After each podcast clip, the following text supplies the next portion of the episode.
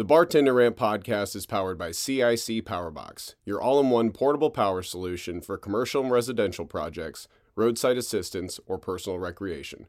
Call us at 802 468 7697 or visit CICPowerbox.com. CIC Powerbox. Wherever you go, go with power.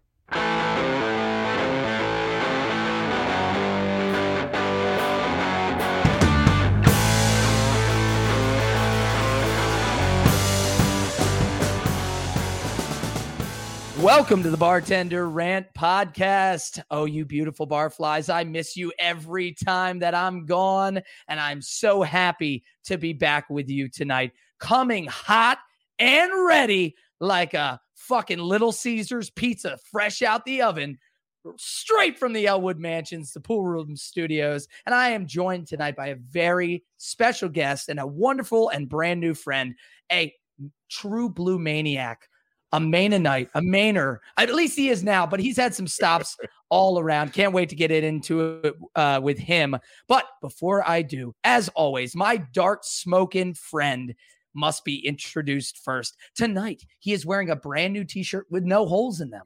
It is very, very exciting stuff. He is smiling back at me. He's in, dare I say, a good fucking mood.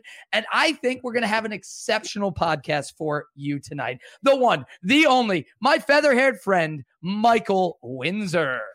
Wow, what an intro. How you doing, Steve? Good, man. This is the first time in about 47 fucking podcasts you to go, Steve, you look so handsome and cute and pretty. Steve, you look so handsome and smart. Yeah.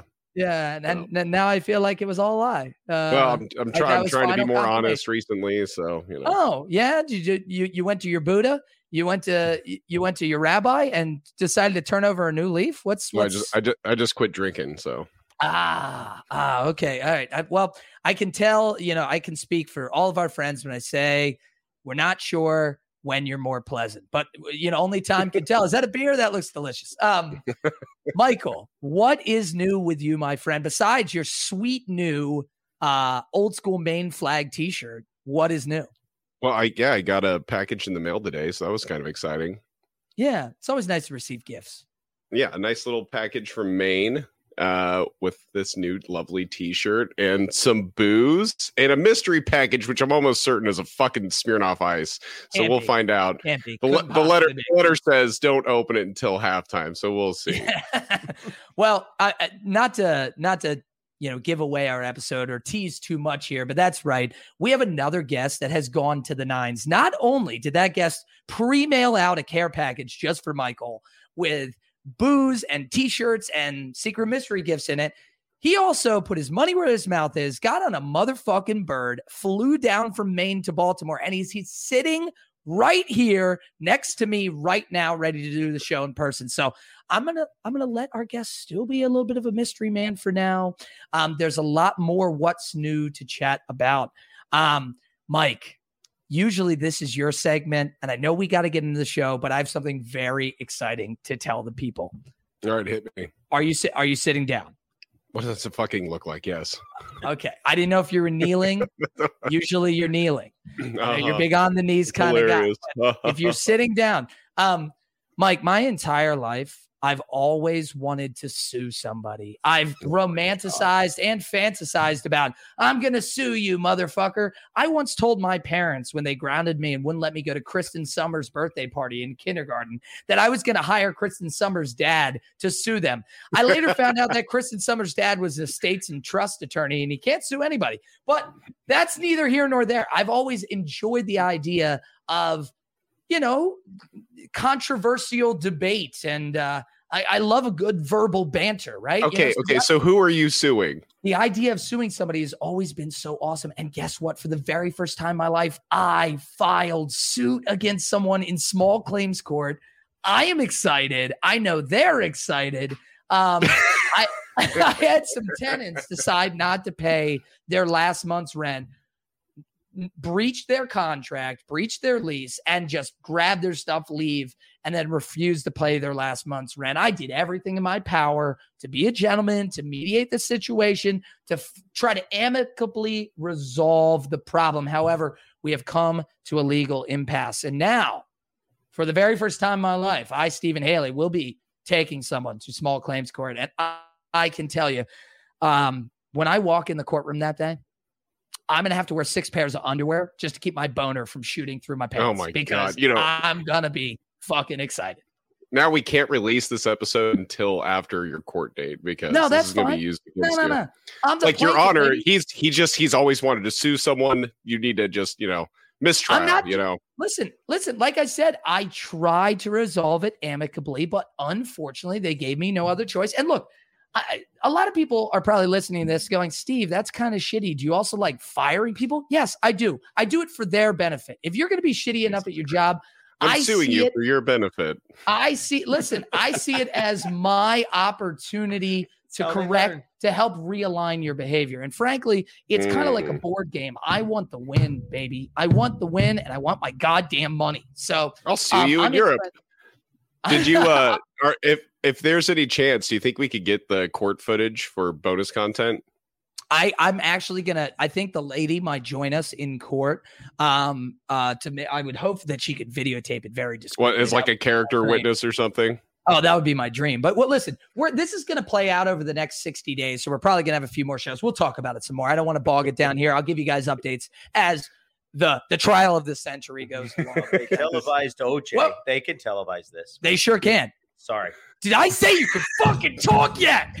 no, I'm just Jesus kidding. I'm Christ. sorry. This is not I'm. Nom. There are no rules. I'm here. sorry. I got I, I get the pizza in me and I get all, you know, I get all antsy in my pants. I'm trying not to talk. It's I know it's hard.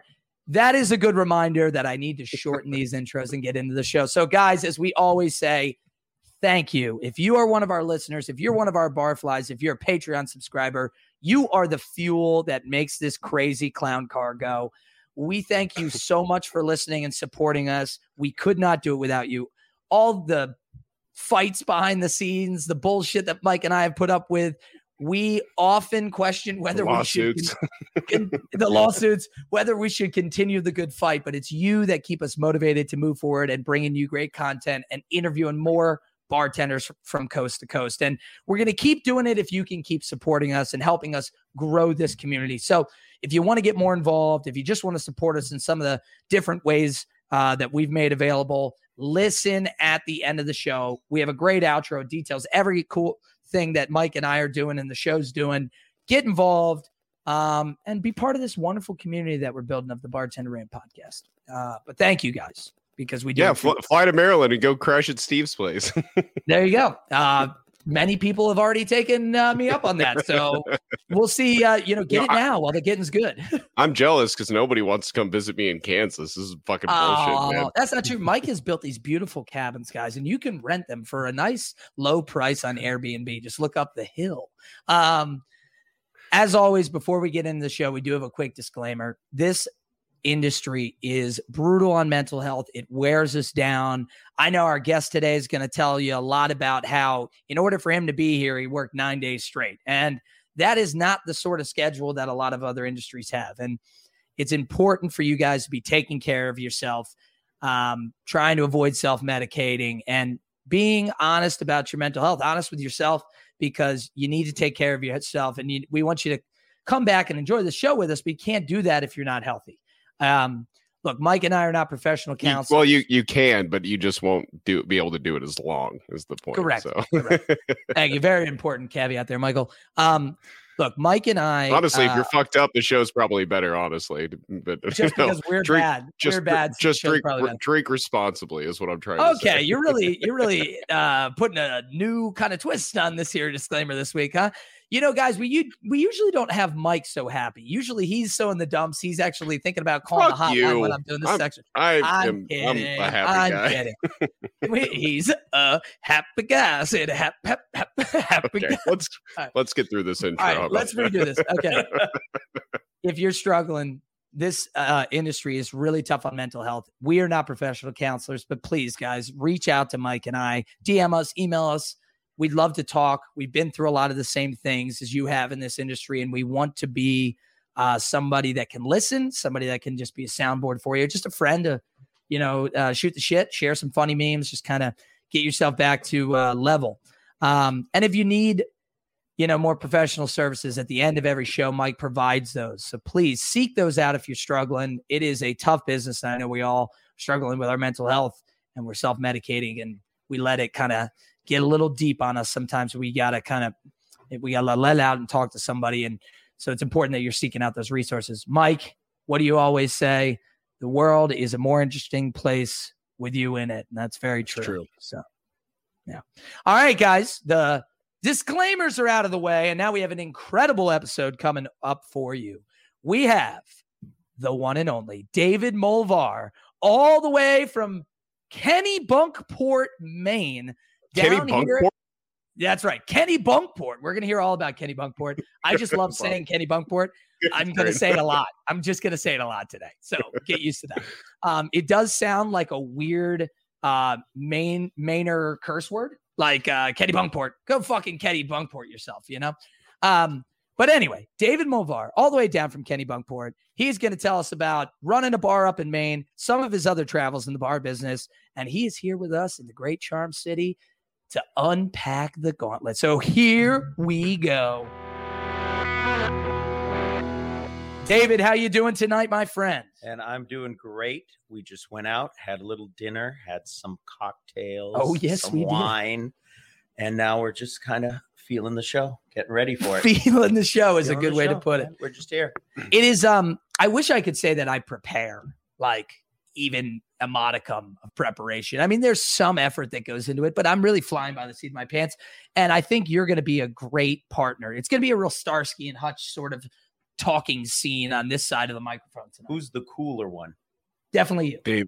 Yeah. No, uh, no, I, I obviously. obviously I know that. But I mean, You're Hutch. You're Uh, Hutch. oh, is that because yeah, I didn't. Watch Oh, that I show. see what you're okay. I all didn't right, watch see what that you're- show. I'm sorry. I don't know if you watch. You're definitely Oh, I not old enough to watch Oh, that show. listen, me and my grandmother, we love a good set of reruns, Chips, Starsky and Hutch, the Dukes of Hazzard.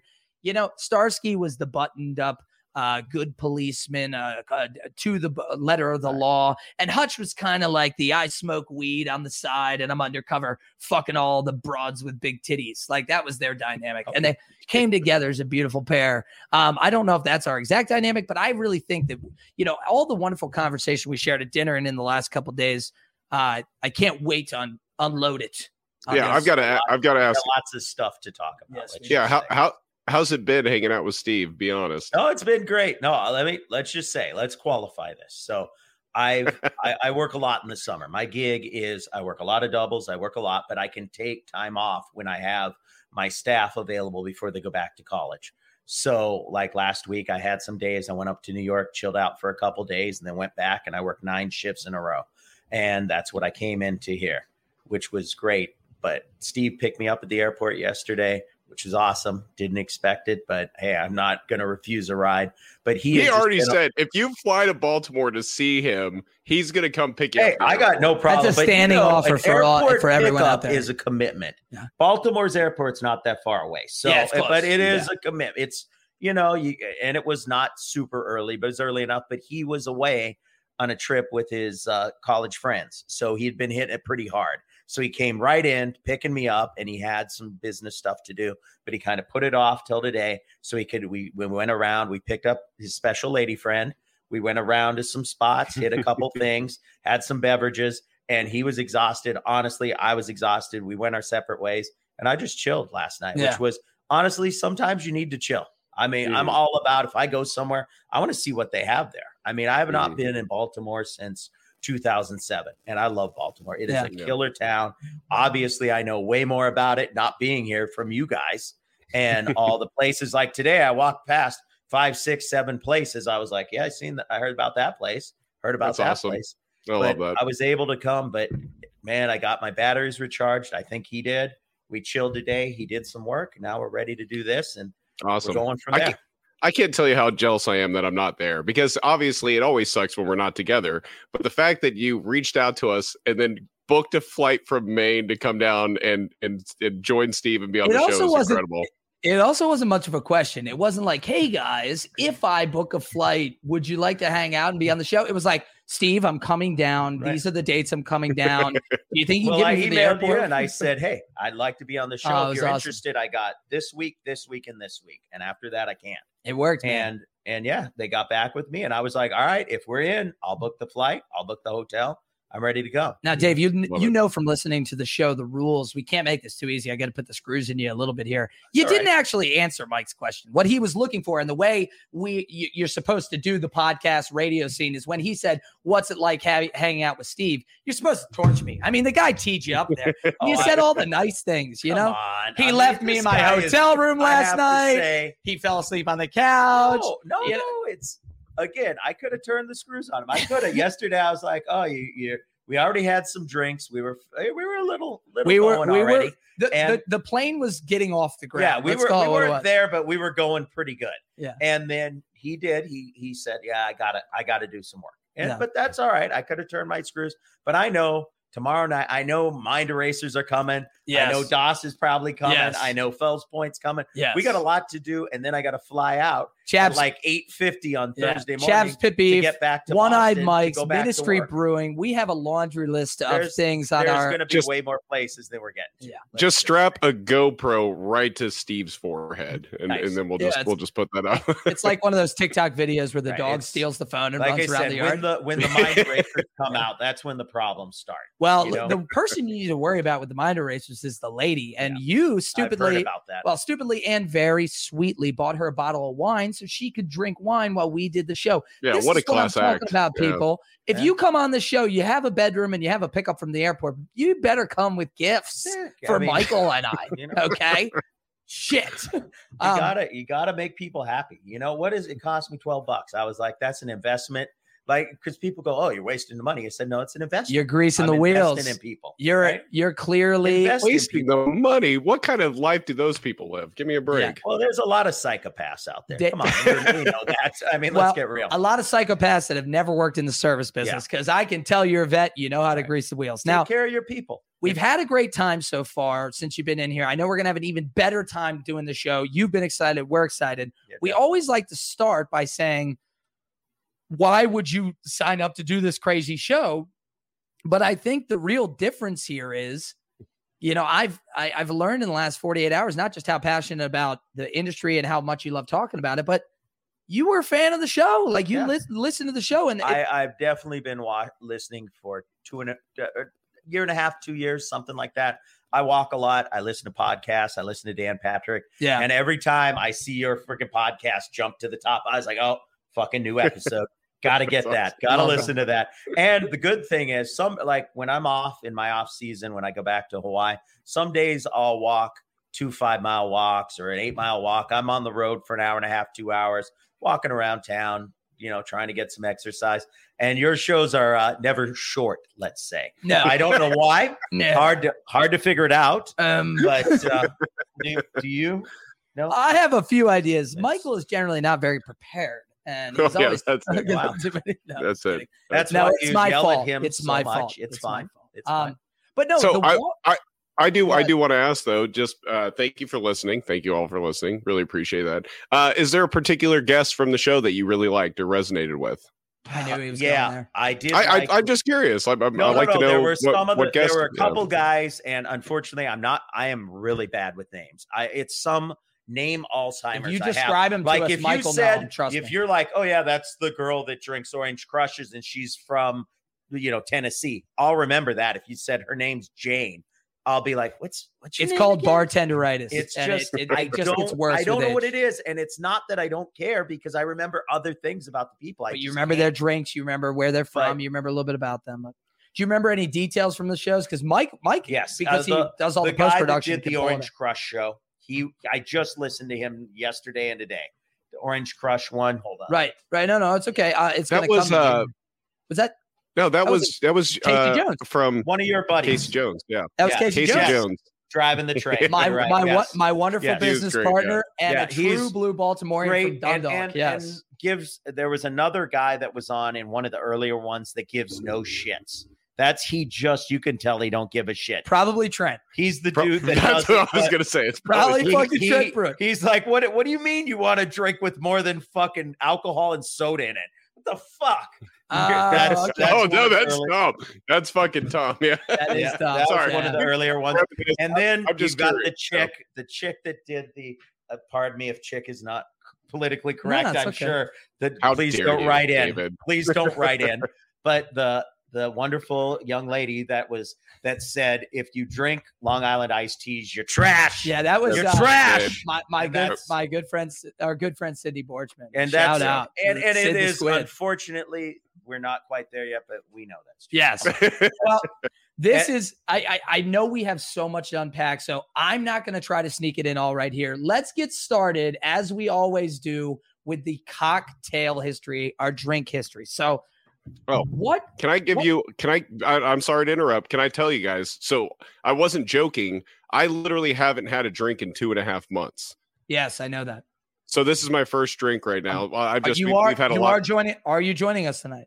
Are you kidding? The man mailed me booze in the Okay, yeah. in the post from the post office. Yes, I'm drinking. Are you fucking right. kidding me? Attaboy. I had to get my ass up early before work, before my fourth double, and get to the post office and get it off because I knew it wasn't going to make it in time. And I didn't know. I was like, I don't know, FedEx, that's going to be pricey. Yeah. Well, what a guy. What a guy that Mike is being a mention. He's breaking his uh, sobriety for Yes, this what a good guy I am. What a Yeah. wonderful man. So if any of you barflies are out there making excuses like, ah, I'm in the hospital, or like, ah, my kids have to need a ride to school. Fuck them Jesus kids.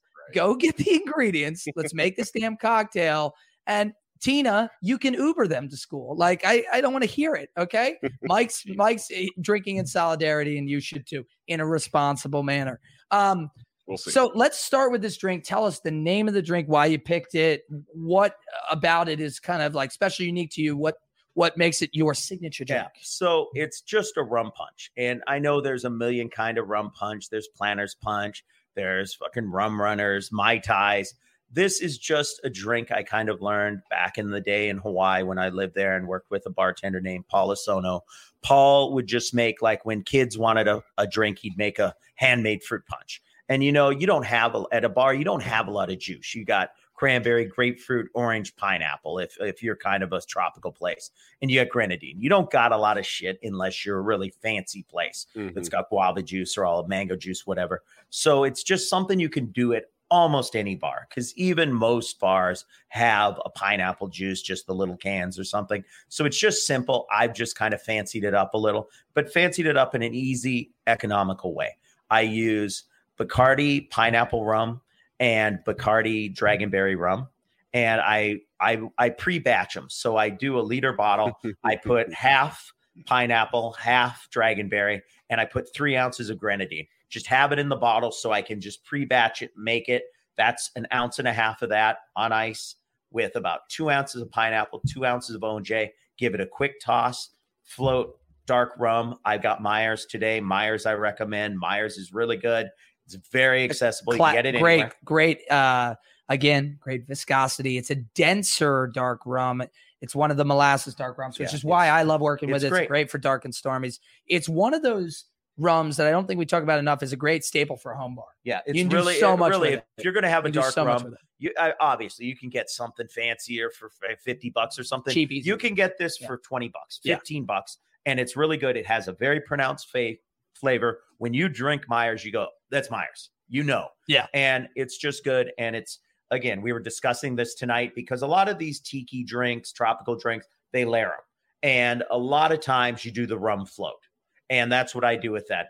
And Steve was talking when he does something with with a float like a dark and stormy or something, he likes to drink it without mixing it, then get the rum at the end. Bottom I'm- of the, the first thing Yep. I do when I get the drink is I mix it up because I don't Right. want. I'm not if I'm drinking it straight out of the cup. I'm not drinking. I don't want to drink the dark rum by itself. And if I'm drinking the stuff from the bottom, I don't want all the juice. So I mix it in, mix it in. You know, whatever. This is America. Do what you want. If you want to Hell drink the rum at the end, drink the rum at the end. If you want to mix it, mix it. Whatever. It's summertime. It's a tiki drink, Right, people. it's Kick your feet up You and can't go wrong with the tropical Yeah. drink. I also love that you've brought us another. I think um, maybe in just the last year that we've been doing the show, especially with our trip to Vegas. I love watching great artisans of their craft, craft drinks. I also know from the discussions we've had, David, that you love that as well. You love Definitely. Participating love in it. that. But sometimes it's really fun to have that super simple. It's more than two parts, but it's a super simple cocktail you can throw together. you know, something that doesn't require an enormous amount of effort, just a little bit of care. Right. You're not muddling, you're not blending, Right. you're not and again with with before we had to do the double bottles, squirt some grenadine, do the juice. But now, like I said, I just pre-batch it because I saw some stuff on the Oh. internet and I saw them pre-batching like Negronis at a place in Right. New York. And I was like, well, that makes that shit easy. I mean, I don't sell Negronis very much because we're an outdoor tropical summer place. But if you're in New York and you're someplace where you're pumping out 40, 80 Negronis a day, you're like, pre-batch sounds good. Yeah. It saves the time, but keeps the quality up. You still have a good Pre- beverage, but it's just if you're pumping them out. I can already see And Mike was- sneaking pre- yeah, pre-batch pre pre-batch sounds good unless you're Joel Collinger, and if he's listening right now, he's he's cringing every time. Joel, Joel has this thing where you can't pre-batch anything. Right, a well, pre-batch co- is a uh, batch, which It's is been fine. Hey. Everybody his has a thing. different no, opinion on stuff. No, pre-batch, pre-batch, pre-batch. But- Okay, but I want Joel to appear like want Beetlejuice to put right out three cocktails in 10 minutes, Mostly because I love don't you. pre-batch. Love you, Joel. But you got to figure out. I mean, I'm No. fine with going to a place that has 10 bar stools, no tables. You go in, you get two drinks, Yeah. and it takes an hour and a half. That's fine. That's got every place has its niche. But But But to we're to, to a place where clarify, we're doing 600 covers, so we Yeah. got to pump to, them out. to clarify, batching is fine. Joel's issue is that pre-batch is redundant. Yeah. The actual the phrase He- pre-batch because he's a motherfucking bartender, grammar police. That's what he is. Okay. The truth, and I don't mean to I cut you off. Mike, but I, I, I think the the end point here, though, is that a lot of this show is a guide to our friends, our fellow barflies out there that have never been in the industry, never poured a drink, never picked up a bottle, but may say to themselves, you know what? I want to learn something new. I'm feeling squirrely. I'm going to a party or I'm having hosting a barbecue and I want to make something special for my friends. And that's what it's really all about, making a great drink that the people that you love in your life can enjoy. And this is an easy one. and this is something you can do in a in a cooler jug. Yeah. Just Mm. mix it up ahead of time. Put the Myers on the side. They can pour it right Yeah, on Myers on the And side. top. Myers, pardon. Yeah. Stop it. You're and good. then, Yeah, and then you, nuts still, you still get you still get a little bit of the cocktail creation at the end, which kind of makes Right. it a little Yeah. special. And Now, I'll quick say where. It, yes. Oh, I was Uh, going to let say, me- do we? Do you, I know we're not going to do the cocktail history, but I don't know if you wanted Yeah, to profile. Pumpkinhead. Yeah. So Shipyard. Pumpkinhead is our local pumpkin beer, and I know now everybody's got a pumpkin beer. I don't know if Pumpkinhead from Shipyard was the first one, one of the first ones, but it's an awesome beer. It's that kind of thing when That's it comes delicious. out, people that love it are are waiting. And I mean, this it comes out like August 10th. People are chomping. I went to like Walmart to get it on like the 8th or the 9th. They didn't have it. Then like two days later, I saw everywhere in the map had it. It was everywhere. I saw it yesterday at the lighthouse in Baltimore. They had it. And Wait, I should have bought some. They had Shipyard there? Yeah, they had Shipyard. I'm, and they I'm had eager to try. they had the regular Shipyard pumpkin head, and then they had the smash pumpkin, which is like the nine percent stuff. where they put in like a bourbon barrel or something. It, I'm not sure what they do, but they, it's higher alcohol. Yeah. So I wonder. I wonder if it's a like barrel The, the Shipyard It makes sense. It works is, well with that. Is five percent. This stuff, the Smash pumpkin's like nine three or something, and it's in the big boy cans. Okay. So you drink two or three of those, you're good. Yeah. You know, you shouldn't. No, be thank you for Well, sending it. It's it's No, no delicious. problem. I- It's- it's, already again, gone. it's- so. it's that kind of thing. Like I said, a third of the people in our area are chomping at the bit for it, and then two thirds wouldn't drink it if you gave it to them for free. if you paid them money, they wouldn't drink it. You know what I'm Have chopping you, at the bit have you ever? A goddamn rum punch, Michael. Okay, Yes, you've already got to wet your whistle. Sorry. All right. No, Well, I'm I'll. I didn't mean to interrupt you there. Are you finish- drinking a rum punch now too? Yeah. Oh I- yeah, I'll wait. I guess No, no, you're. no, I no, no. guess you're breaking the sobriety. No, it's okay, Mike. Finish. your Oh yeah, thought, though. definitely. Yeah. Finish your thought though. Oh no, no, it's good. It was. It wasn't very Well, interesting. we're gonna have David mix up these drinks. We he already uh, uh, walked you through the parts, but David, mix up those Yeah. uh, a couple of these for us so we can do our toast. And while he's doing that, guys, I'm gonna tell you a little bit about the history of rum punch, and it's fascinating. It actually has a really personal and close story for me and my German family, and I'll get to that in a second. Um, the original drink.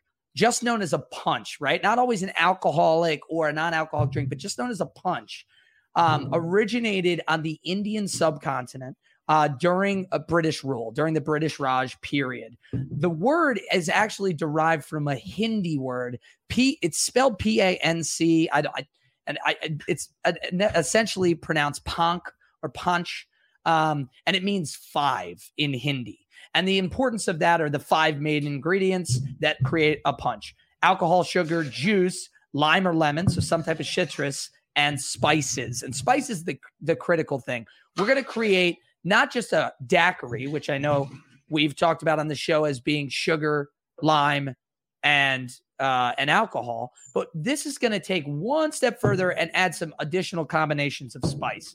Um, some believe that the actual word punch in the English language uh, originated with the English word. It was a shipping term called puncheon. And that was a volumetric description for a specific size of barrels that only transported alcohol. So a puncheon is a almost like a, a gallon or a liter. There was a puncheon barrel that was a certain size that when Britain was shipping gin and other alcohols around the world, they would use that particular uh, uh, term. And that's where a lot of people think the term punch comes from. The fascinating thing is how punch drinks and specifically what we now know as the rum punch develops because punch as a concept, the mix of all these different things into a bowl that we're going to stir up and serve is really it's got a lot of origins, right? There's English versions, there's you know, Asian versions, there's South American versions, right? Again, it's just like how we talked about a lot of these cocktails being, you know, a daiquiri and it's kind of like a gimlet, it's kind of like, you know, uh, you know, so many other cocktails that kind of using the same sorts of sorts of parts that complement each other. Um, specifically, the rum punch uh, started to come into form in the mid 1600s. Now, at the time, the most common form of the drink were English and European punches around the early 1600s. The, the most common one was Wassail. And this is what's near and dear to me as as a German boy. In my family's household, every single uh, Thanksgiving and Christmas holiday, the second Thanksgiving hit, we would make wassail. And it's a really dark, spiced red wine, kind of like a Shiraz meets a Pinot Noir. My mom would empty an entire bottle into a saucepan uh, over uh, on the stove over light heat, and then she would add a bottle of brandy, and it would be that almost like a hot sangria, but a mold, like a mulled wine. Correct. And in, in German, it's known as Wassail. And it, it, was like a holiday treat that even the kids were allowed to drink like a glass of. And it kind of warms the, you know, warms the insides and it's got that nice seasonal spice of like clove and cinnamon in it. And it just always makes me think of the holiday time of year and being with family. And so that's really what punch is. Everybody getting around a bowl. We're going to throw some alcohol in. We're going to spike the punch. And we're going to all have a good time together. So as this uh, progresses, just punches around the world in the six in 1655, uh, Jamaican produced rum started to explode onto the scene. It was the new alcohol in the mid to late 1600s. And that started the trend of what we now know as the modern punch and what we are calling tonight the rum punch. These mixes of citrus, of sugar, of alcohol, of the molasses, the dark, dark rums, the spices, all these things together into a beautiful drink that we can all very simply enjoy and hang out together and and kind of uh, celebrate each other and celebrate these cocktails. So I just thought that was so cool. I didn't know Wassail was punch. I mean, it makes perfect fucking sense when you talk it out. Um, but I just that was special to me. So here is to my lovely German mother, episode 50 of the show, uh, for introducing me to Wassail and to David for putting money where his mouth is, flying down to Baltimore and giving us this rum punch. Cheers, boys. No, I feel like Joe Rogan. Oh my god. Is that gonna piss people off? See, that's all the uh, dark rum at the top. See, I yeah. got pardon me for and I did it again with the microphone. Got to be careful. It's, it's, my pencil stir. Sorry, I could have uh, uh, given you. I could yeah, I could stir. Well, we're already we're, we have we're a bar working. stir, but it's yeah. Steve is already behind the eight ball. You know, restaurant yeah. i am gonna wash it. You can wipe it off. No, no, I okay. got napkins. Don't David worry. was nice. nice yeah, this is a kitchen. Me, yeah, give me a sweet shirt as well. We didn't. I, I guess we didn't want to all look like bridesmaids in Nashville with like. Yes, she's getting. I, mean, I was down for it. I would put on a sash. All right. I am going to get David a sash that says I did a podcast. Um, yeah, and I'd wear it out. And I got, why not? I got to tell you, every single time I have a dark rum, specifically Myers, I, I've never known how to describe the flavor sensation that I'm enjoying, Mike, until we went to fucking uh until we went to Vegas. And who was our last episode? Adam Rains, right? And Adam Rains explained to us that one of the flavor profiles of some of these high test, higher alcohol, dark molasses rums is butane. And it's so true. You can taste that oily Little of the burn. explosion of alcohol in the distillation process with the sugar. And I I love it, man. It's got this it's it's this weird potency to it that almost makes it uh me- medis- Do you like drinking it? This, I mean, you Oh, like I drinking it, it. the straight, hit the dark rum, it. right? Because it's basically you're just hitting Myers before you get anything. I'll Which I, will hit Hey, the to Myers. Each baby. his own. Everybody, again, with some of these cocktails, like I know when I learned how to make the mai tai, the the bartender that taught me was like it's about layering. So layering was what he wanted you to do. But as soon as I layered it and I got it, I mixed it all up because I don't want the dark rum if I'm sipping it. Mhm. And you know, if you're drinking the if you're drinking through a straw, all the the grenadine's going to float down to the bottom because it's heavier. Yeah. So you're going to be feel like- sucking up a bunch of sugar juice. Yeah. I feel like the only So- layered drink you're you're gonna do is a is a mind eraser. Well, in Oh, and he will do one. in Baltimore. Those are those two. are layered, right? I've been out of the Yeah, biz for yeah. a while, but yeah. yeah, They're lame. Is that what you just said? No, they're layered. No, I said they are layered. They are layered. I thought you said they're lame. They're I was great. like, you watch yourself, Michael. All right. Um, as we always say, don't just listen along. Drink along. drink along. Yeah, we'll do a little extra cheers because we keep forgetting to do our own show's slogan. Aren't we good at this, guys? Um, okay. That's how we learn. Let's move on to the Drinkton, David. Now, this is your service industry LinkedIn. So we want to learn where or you know how you first got into the business, what positions you've held, and where are you now. So tell us And about also your where where in the world you've worked. Yeah, I Yeah. got you. Where in the world is David Mover. I really butchered Yes. your last name on that one. Sorry. That's- Yeah, you all right. sure did. We did not practice the Carmen Sandiego. We need rockapella to get in here. And that's a Um, throwback. But it is. It is. Deep yes, cut. I have notes, and let me say I'm not real good at preparing. So I chiseled these out at I- about 4:30 when he was picking me up at 5:30. I, I love I love the notes, It's and I fresh in think your mind. Well, I just, I, you know, I got an idea where I want to go, but I, I was like, I've saw thought of so many stories, and I didn't write them down. And We're- then I was like, what was that one with that place? And we're gonna stretch our legs. We will. But let's start. uh, Tell me first, how'd you ever first get into the restaurant business? So the reason I started in the restaurant business is because I bought a car. So I I moved to Seattle from Hawaii, and my buddies had a uh, had Mustangs. So I was like, well, I want to get a Mustang, and my dad's like, don't get a Mustang. You got to work work on them. They don't they don't last. They break down. And I was like, well, I want a Mustang. So he said, all right, let's go get a Mustang. So we went and got a Mustang for like fifteen hundred fifty dollars out in Lake City in Washington, and it broke down. Eh, maybe yeah, I didn't get two weeks out of it, and I had to drive it to school because I didn't live in. I didn't go to school in my la- neighborhood. I went to Catholic school, so I had to drive thirty minutes to school. So once it didn't break down, I had to get it fixed. And he said, "Well, I'm going to pay to get it fixed, but you got to pay me back." And twenty dollar allowance ain't getting you very far, even in the early '90s. So I had to get a job. So a family friend, Bruce, who's kind of my second dad, he his daughter worked at a restaurant near my near my house. So he's like, "Well, if you need money, we can get you on at the restaurant down there." And I got a job dishwashing.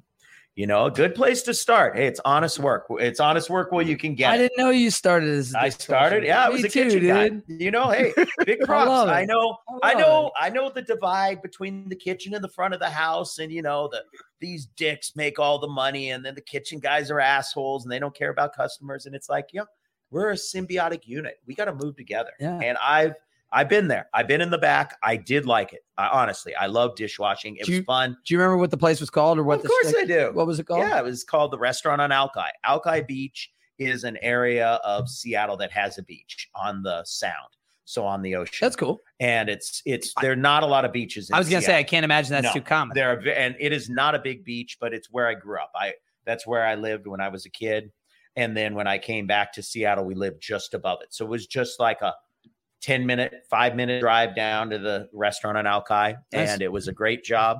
It was just one of those jobs when you don't have a lot of responsibility. You're just dishwashing. You're a kid. The money you're just putting it in your gas tank, going to the movies, buying a stereo, CDs, whatever. it's a great job. And Barney Reed was the owner. He was a great guy. He, I really like him. I keep in contact a little with him on on the Facebook, and he was one of those dudes. Was just he probably partied a little too hard. It didn't work out at the restaurant, but he was just a great guy. It was a great place to work for. We had a good culture there. A lot of people that stayed there a long time. And he used to, it was a funny thing. I'm a big Jimmy Buffett fan now, but when I was 16, you're not really listening to Jimmy Buffett. No. And no, it's not. You're like, honestly, you're like, what's this old man music? You're So- you're growing up. You're 16 in Seattle in the Right. 90s. I Right. can. I bet I could. starting, I can bet I rap can. music. Yeah, I can guess you're not you're like, into. how about some Jimmy Buffett? Well, Barney Reed, Jimmy Buffett. So he did brunch on Saturday and Sunday, and brunch would be cranking. And then after brunch would end, he would put on Jimmy Buffett's "Why Don't We Get Drunk and Screw" and play it really loud, like. It wasn't just in the kitchen; it was blaring out to the dining room. The manager would wa- run back and be like, "Everyone can hear it. It's too loud." And I get it, but hey, it was a culture. It was a fun place to work. I really enjoyed it. I learned a lot. I'll give obviously I got a lot of stories, but on I was in high school, so I went on my first date to this restaurant. So I sat in the corner table, table three. It was a little two top wedged against the corner, and there's panoramic windows there. Ho- hold on, hold on a second. Let me let me see if I just heard you right. Yeah, we'll rewind here. You went on your first ever date to the restaurant you worked at? Yeah. Oh, well, I knew you're- the yeah, yes. Ooh, I- what He's a- gonna get some free Insane. appetizers. What are you talking about, man? Uh-oh. Well, yeah. I mean, hey, you know, you know, you went there. You're like, hey, it's I'm going to show off. Hey, look, I, I got a girl here with me.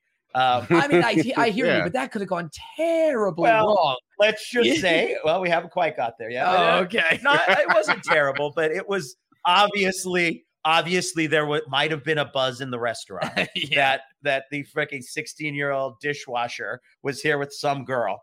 So it's Friday night. We're going. We went to see Pretty Woman, the movie. Really? Yes, I mean, Nice. obviously, I'm dating myself. What a great but- day. This yeah. is awesome. Well, let me just say, yeah, they should teach kids this. Don't go on a date to the movie. You can't fucking meet them. You can't talk Can't to them. talk, You're like right.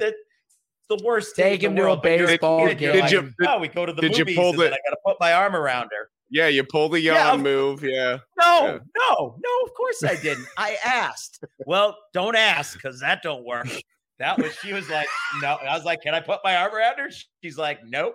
I was like, all right, well, I, all right, yeah. I hey, yeah, that's how we Did you- learn. I, on, hold on, I, res- Yeah. I respect the the gentle I respect the Yeah, the chivalry. gentle- I do. I do. Gentlemen, Oh, chivalry. My It's- my first ever date, somebody had told me, I some evil person. I think one of my older brother's friends had told me that girls really like it if you blow into their ear, like like well, that was blow successful. I'm blow sure. air. So my first date, uh, we go to a movie, we get some food, and her mom is giving us a ride back. Right, we have like the mom picks us up from the date. There were no You Ubers back her ear then. then. Oh yeah, we're sitting in the back seat. We're You, sitting you, next to each you, other. the time was that running out. And I was like, Yeah. just blowing it. So let me just say uh, that was our last date. But um, yeah, we've all made mistakes as kids.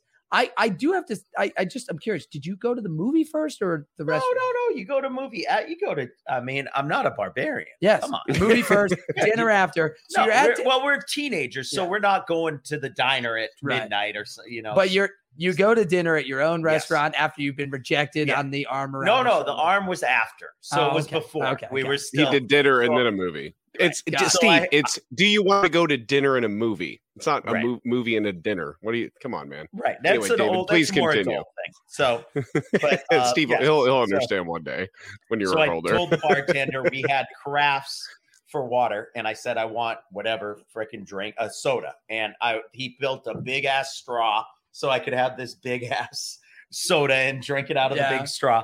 But the cooks came out around out out the back of the restaurant, around down the alley to the front, and we're there. The table's wedged into the corner, so it's windows on both sides. They come out with numbers, you know, like like rating her. oh, oh my god! Oh, Yeah.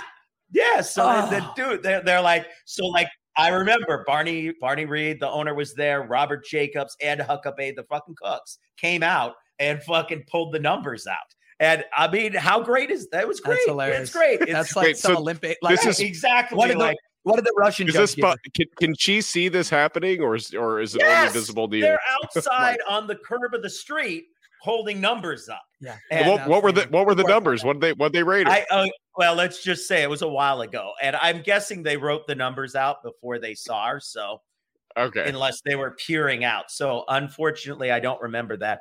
I guess we could edit it, and I could just make some shit up. Nah, So, nah, nah, nah, no, The, the Perfect story's ten. good. enough. The No. story is a no, good. they came out that it was just a fun job. It was a teenage job where you had fun. A lot Yeah. of people work at Dairy Queen or Burger King, or and you just have fun with the people you work with Oh, because my it's not a serious gig. You're not like, well, I gotta make money, I gotta pay rent, I gotta this. time that. to make This the was just- fucking donuts. right. And I mean, this was old school. So I made no tips, five bucks an hour. That was it. Five bucks, five bucks.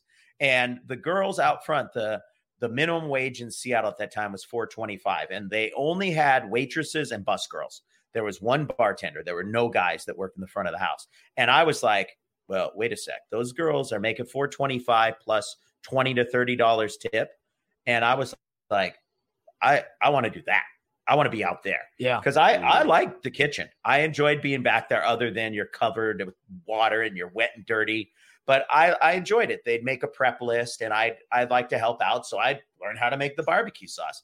Learn how to you know. So you naturally graduated to prep, just being adjacent well, they to the, just they the- had a, a, Right? a board. They had the dry erase board. They put it up there. And yeah, I could have just been the normal kid. I mean, obviously we didn't have phones then, but I could have just leaned around, sat in a pickle bucket, dicked around. But I, you know, I want to be useful. So I was like, hey, fuck, good barbecue sauce, got it. Because they had a buy, you know, Yeah, they were a yeah. somewhat organized restaurant. You're with the 16. binder. You're smart enough to do a step by step. It's like paint by numbers. You and, know what I mean? And I hope chefs, waitresses, bartenders, managers, owners would notice somebody cares and they're doing something. You're like, Mhm. oh fuck, this guy cares. Yeah. Because I'm sure you get a lot of Yeah. people, and and I mean, you see it a lot now where they're just they're like on the phone, fucking chilling in the back. You're like, yeah, Mhm. it's good, but you you could help out. You Yeah. know, so certain times I get it. On the you can phone, lean, you can clean, motherfucker. no, I don't go to that. I don't. I hate that. That's that corporate mentality. They're like, we're getting every nickel out of your ass. No, but- but there's certain times when it's busy-ish. You might not be busy. You might have your shit handled, but you can bring out a rack of glasses. You can grab some silverware, just shit that you know people are going to need. And That's- instead of worrying about your own shit, and that's what makes a great restaurant team is is just Yes. having the awareness to say every now and then I got to go the little extra. I got to pitch in.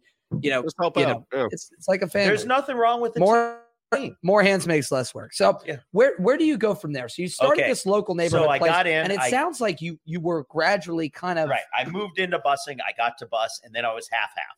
Then I went off to college. Didn't like college. Came back to Seattle, and my friend's daughter that had worked there went to a really big fancy restaurant Okay. down the street on Alki Beach called Salty's on Alki. It's been there. It was a it was a an old flour warehouse in the early 19 20, early 20th century. okay. Then it got turned into a, a restaurant called the Beach Broiler. Then it became Salty's. It was opened by the guy. His name's Jerry Kingen. He started Red Robin in Seattle. Oh, okay. He's Oh, the wow. guy that Yeah, started telling me Red. Robin. Yep. So Cool. back in Red Robin was a little bar by the U District. He started in the 60s. And this dude's just been an entrepreneur. I won't say mm-hmm. he's the greatest owner, but he owns successful restaurants. Right. And this place is a warehouse. And the way it is, if you've ever been to Seattle, there's there's Elliott Bay's the water that goes off of the off of Seattle.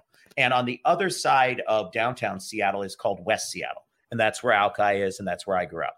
And Salty's is there. So Salty's is on the water and it faces a panoramic view of from the stadiums to the Space Needle of the city. So Wow. it's a beautiful view. It's Wow. you know, proms, wedding within wedding. You're almost looking from the western point back toward You're the looking city. northeast. You're looking east. Yeah, back the to city, back yeah, into onto the city. And Yeah, the whole it's the, that's the window, surreal. and it's all big windows, and it's got you know I don't know how many tables there are, sixty in it, and it's got a bar, it's got an outside bar, it's got a below Mm-hmm. bar, it's got a whole banquet room. They can turn from one three small ones to one big one or two medium ones. yeah, it's just it's it's a lot of events, a lot of They big parties, big brunches, Yeah. big brunches What- on the weekends. So what were you doing there? I started bussing tables, and I was you get you break into the front of the house. Right. I yeah, I didn't do anything in the back, but they needed what I started as was the bar busser. They had bar backs, but they the bar gets really busy. So I just bust the bar. And it's you're just humping back huge trays of plates, helping with stuff. I whatever they needed. And and I started doing that. And then that job ends when the summer ends. But I was good and I had a good attitude. So I got to graduate into being a, a busboy in the dining room, which you make. I mean, this is a very fancy, popular place. It's busy year round. You're starting to make Great good money now. So I'm making good money. I put away, this was 92, 93. I put away 15 grand in Fuck like, yeah, dude. yeah, in like definitely in in a year, uh, you know, and this was back in the day, you know, like gas was like a buck. So Mhm. it, I mean, I had a good amount of money. Then I went off to college on scholarship. I I ran cross country. I was able to.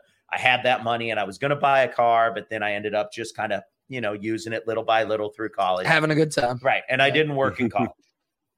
I didn't work.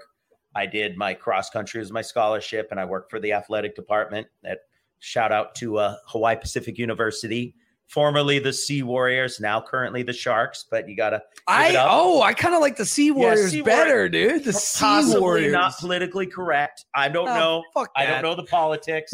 Sharks, whatever. Hey, Sharks are endangered. We don't Yeah, need to name mascots. yeah, I don't know. Sea Warrior. we were the Sea Warriors, but I'm sorry in, if I in an offended earlier anyone. day before. I don't uh, know how is Sea Warrior. Okay, you know, you're right. I'm not going to touch that one. That's right. It's right. It's a. It's a. You know. It's a. It's a. So It's- we we kind of missed the tadpole from Seattle to Hawaii, but I guess college takes you to right. Hawaii. at college, I went back to To Hawaii. Hawaii. Right. I had. Right. I had grown up in Seattle till I was five. Then I moved to Hawaii. Moved to Hawaii. And now, then I moved back to Seattle. where So- where does I, I'm so where are some of the what are some of these other positions you've held? Because clearly right. you've refined it now to where you're your management. I didn't mean to skip ahead, but I just but- mean there's a big Right. graduation. It's a lot of gap. Uh, obviously, I talk a lot. So, No, no, yeah, we're- which is we're just getting good. Perfect. podcast for this, right? Yeah. You're a you're a storyteller. I love it. The show was born for you, baby. So when I went back to Hawaii for college, after I finished college, I had studied history and art history, and you might know those are fun things, but not so much employable. Let's say. so you know, I, you know, I would have loved. I was thinking about grad school, but I. I just was kind of lazy. I hated writing papers, and that's basically what grad school is for the humanities: is writing papers and researching. And it wasn't my thing and I was lazy, honestly. So I just didn't feel like doing that. And I got into a place in Hawaii, right down the street from my house where I grew up in near Honolulu, in an area called Hawaii Kai. It's like the suburbs called Roy's Restaurant. And Roy's Restaurant is very famous. They at one point had one in Baltimore for probably Yeah. 15 years. Yep. It probably closed down not too far before the pandemic. Yep. About 18, 19 or something. But it it is uh Roy He's a very famous chef. He's uh, went to the Culinary Institute of America and he had opened a restaurant in California in the 80s. It didn't work out. So he came to, back to Hawaii and he decided to open a restaurant in our neighborhood. And everyone told him, look, you can't have a restaurant out there. It won't, not a fancy place. It won't be successful. It's 20, 30 minutes from Hawaii Kai or from Waikiki. People are going to have to take cabs. People are not going to do it. It is a bad investment. But he had a vision. He is an amazing chef and he got investors to invest in him and he got a spot. Like from my house, it is a 12 minute walk. I mean, from where I grew up, from where I was yeah. when I was five. And so I got in there. I had some friends that went, I went to high school. Jennifer and Monica worked there. And my mom knew the manager, who is a crazy person. Philip Shaw. Yes, that's Thank you for Nepotism. nepotism. no, I honestly, I told Steve this yesterday. I've never walked into a restaurant, got a piece of paper, put my name and all my bullshit, handed it in, went through a res- an interview, and got a job. Never once. It's always like somebody knew me. Somebody was like, "Hey, check this place. Let me call them for you." I've never walked in any places I've done that. It's never worked out. I've gone to places where I've done three, four interviews at places and not got the job. I don't know if I couldn't sell myself. I guess I got to rely on nepotism. So, mom, well, I was just going to say where where you've worked, your reputation just precedes you. Is all it is. but it just I don't know. I mean, maybe it, I didn't have a good booking uh, resume or didn't have a a good recommendation, whatever. I mean, the the people I did always get letters of recommendation, but it just never worked. But so I got in at Roy's and I basically, it was that favor. It was a favor hire. So I got the worst position other than dishwasher, probably. So I was a bus boy in the downstairs bar. So the downstairs bar of Roy's has no, like, we couldn't even get water. You had to ask the bartender to give you waters. There was no water, there was no ice. So we had to, all the plate, all the food came downstairs and all the plates had to go back upstairs. And we're Oh, wow. About 20 granite stairs. So you went up about five, six, then you went up Big about turn. 12, then you went up about five. Yeah. And it's over a little waterfall. It's very beautiful, but it's like if you're bussing, you're humping up a stack of plates all the time, wet, dirty, bringing stuff down, helping the food runners a little. It, it's just, it's not an easy job. And because it's the lounge, people aren't ordering entrees and stuff. It's more Hawaiian style pupus or appetizers and salads. So you're not getting the bigger checks. So it's not a great job, but it's what they gave me. And I was kind of like, all right, I didn't know because when I'd worked in a bar before, I made great money. But hmm Philip Shaw was our manager. He was he's a little crazy. He is a great manager. He I learned a lot, but he he kind of saw that I was pretty good. So he said, "Okay, well, we're gonna make you a busboy upstairs, which is where you start making pretty good money." I When mean- do you when do you become a motherfucking Sorry, bartender? we're getting there, man. I'm just kidding. No, Like, I, Let the man tell I, a story. I, really I, I told Jesus. Mike, I said I might be the only one to out talk him. No, no, no. It's okay. It's not about the story. I'm I'm more I'm more upset for you. Like the Right. potential is clearly Well, I there. was young that they I keep, was, they keep seeing him do all this extra work, going the extra mile. but I was like, 24. and they're like, you know what? We're gonna promote you from busboy downstairs to busboy upstairs. You know what I mean? well, these are this is a fancy restaurant, so you really, I mean, this is the kind of place to be you. a bartender. You got to wait five years. You're absolutely like right. nobody No, leave. you got to put in. You got to put in the time. You got to wait behind the people who got the places, shit. These fancy places, the bartenders don't leave. You're absolutely right. I'm they more, nail I'm a more, good ki- spot. I'm in. more kidding than anything. But No, it sounds like you're progressing. But does is does this kind of start the era of yes, your this is Hawaii career? Yes, right? this is when I decided, all right, I'm going to be in the restaurant. And so Philip Shaw, who is a he's a great guy. He I learned a lot from him. He's He's a hard guy to work for. He's a very much a character of himself. Like everyone knows him. Like if you work for Philip Shaw, you know him. He was always like, "Hello, my friend. Welcome. Did you enjoy? Did you enjoy everything?" he, he had a very certain way about him okay. and he always was like he'd be sitting eating his dinner when I'd be done at the end of the night, and I go, Oh, "Oh, Philip, can I go home? Is everything good?" He's like, "Were you were you like Michael Jordan? Were you like Jordan? Were you Jordan today? Did you lead the team? Were you the Michael Jordan? Were you? I mean, he just had Mike, these things, Mike, and everyone sound knows it. Everyone knows this. Like, if you work for him for two weeks, you know, my friend. Did you enjoy? You Mike, who does he? Mike, who does he sound like? You know who What's he his- sounds like? Yeah, what's fucking his name? Teddy.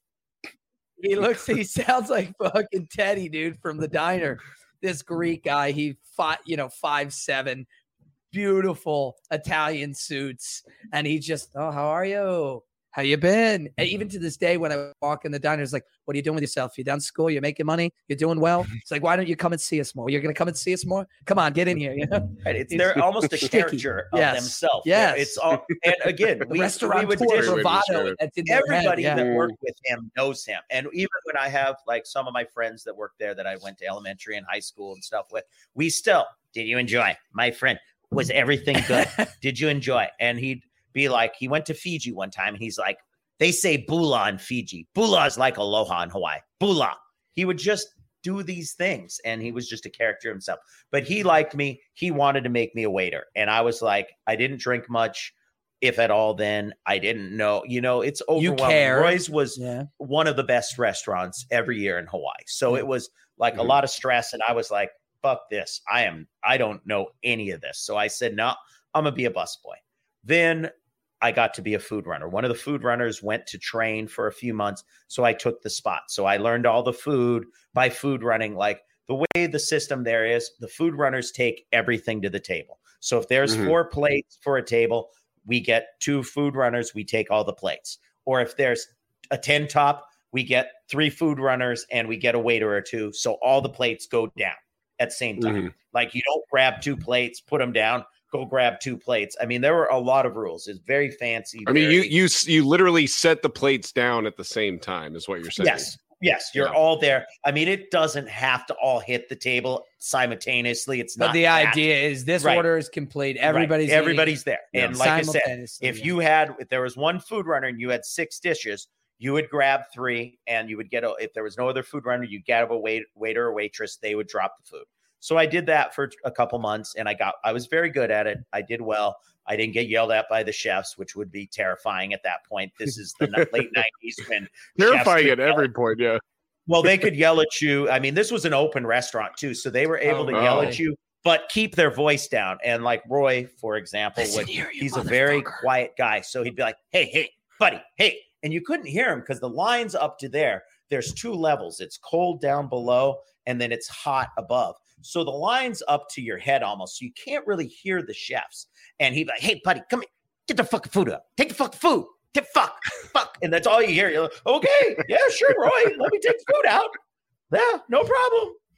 So I didn't want to be a waiter, but when that no, at that point, so I didn't. I didn't. right, I didn't. I didn't, right, want, I didn't want to get. I mean, I didn't want more stress than I already had. You didn't interact with Yeah. the with the customers that Yeah. much. Other, would you like coffee? Would you like more water bread? It was easy enough. So at this point, they said, "Okay, here's the deal. You can't food run anymore because dude's back. You can go back to busing, or you can be a waiter." And I was at that point. I bust a shift or two, and I just realized it was done. You c- you, that you can't go back home. You know, yeah, it was Mm. done. I couldn't. you had bust. learned too much about. it. You had gotten too deep in. the It was kitchen. time You to move on. You had so seen I, too much. Yes, I did the work and I worked with a guy named Paul Osono, who I mentioned before, who was a bartender. He was mostly the downstairs bartender, but he worked upstairs a few nights. And he was one of those guys. He was a hard ass. He was old school. But if you showed interest and you showed you cared, he taught me. And he's like, he'd be, I'd be like, what's Campari? He'd pour a little Campari. He'd be like, this is Campari. It's a bitter liqueur and you use it in a Negroni and da da da. Or there, here's Drambuie. It's a honey Mm, and I love and that. Right. He But, But he he really did- taught you, but like hands-on experience and Right. explained it. I love that. and yeah. he taught me because I gave a shit. I'm sure Yeah. he passed by a bunch of dipshits that Mhm. just leaned against the wall, fucking around, didn't care.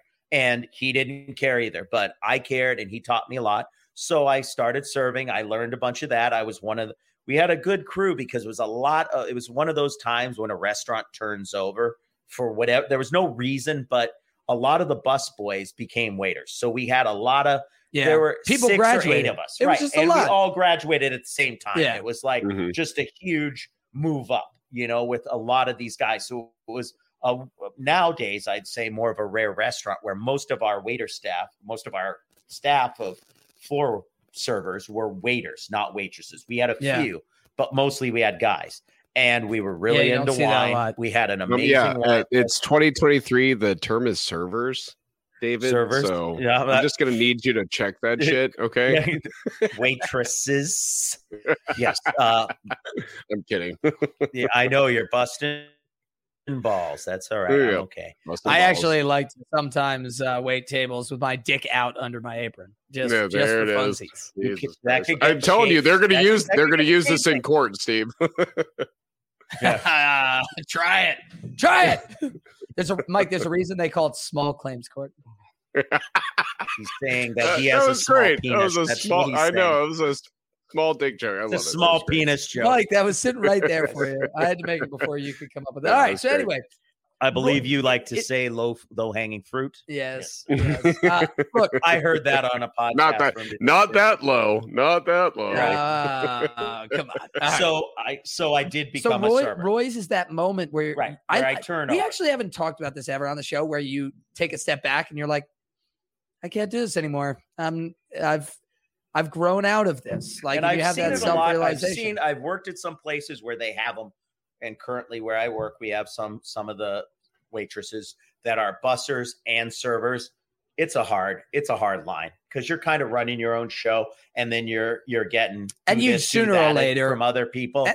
It's a hard line to go back and forth. And Sooner I- or later, you cannot you cannot be content. Yeah, you cannot Well, and also, I, I imagine the money's got to be so different too. I mean, Right, even in right, your situation, I would obviously, imagine that's the case. obviously. Yeah.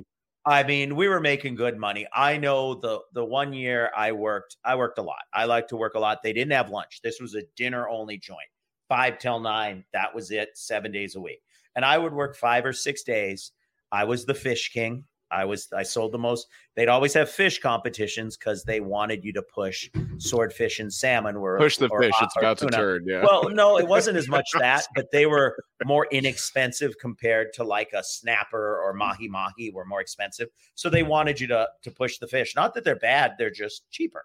Yeah, I got you. You know, they're not It- bad. it's a good price point for the restaurant and for the customer. And so they, I was the fish king many times, but I would work a lot because I want to make money. And so I did that.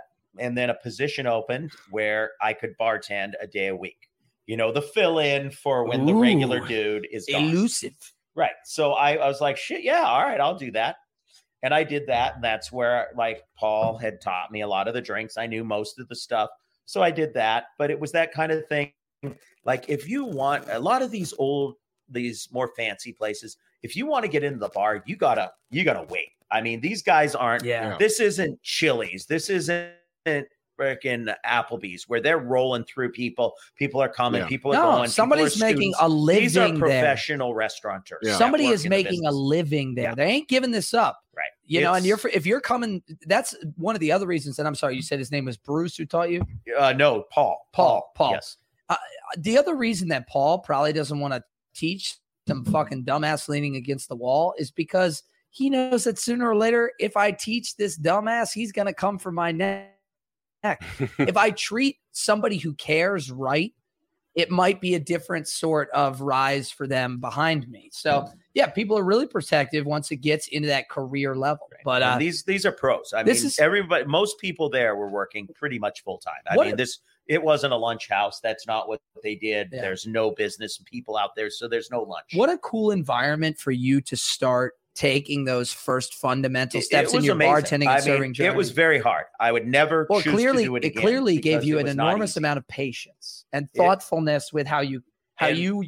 I'm serious. No, it last was- 48 hours, one of the things, the themes that we've talked the most about is how you feel about your staff, how you teach them, mm. how you've brought them up, how you've trained these seasonal workers that might only be there with you for six months and then they're Some- back off to what they're Sometimes doing. it's three months, some two and a half. and you're and the way that you talk about them, you're in a good way possessive. You're almost familiar. That's my my people. my That's girls, people. my That's guys, girls. My my girls. my people that I'm training. I have a bunch of people that I work with currently now that we came from another restaurant that got Yeah. sold and we weren't happy with it. We tried it. We tried our best for a year. It didn't work. No, I mean, the guy had a different philosophy. We Yeah. had a different philosophy and it didn't work. But then I went over to a place where I had some other connections and I was like, well, I got to bring some people in. So I just said, hey, do you want to work? And do you want to work? Some of them, you know, have regular jobs, Yeah. you know, I won't say regular, but nine to five or jobs yeah, non teachers, non-service, not industry. service Yeah. industry. And I brought them over, and yeah, just maybe three shifts a week, but enough to get me through so I could make it. To, I mean, this was COVID when I moved over. It's just so clear, and maybe I, I I guess the question I have for you is: Have you really taken a step back and, and look back at this?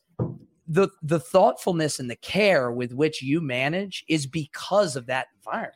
They- I, oh, I they a hundred forced percent you to be patient in the way you were pacing your own development. They forced you to be really, also think really focused in how you were learning. I also think it's just part of who David is because a lot of people, you know, whenever they're like, "Hey, do you want to, you know, serve?" They would have jumped at that just for the money, and you were And like, "Yeah, half like, assed, right? yeah, yeah. exactly, yeah, yeah." So it I seems like you take a lot of care honestly, of what I was doing. not ready when I did it, but Yeah. I was not ready when they asked me. I didn't know anything, and I could have done it. I mean, you know, a lot of that kind of stuff is just me- memorization.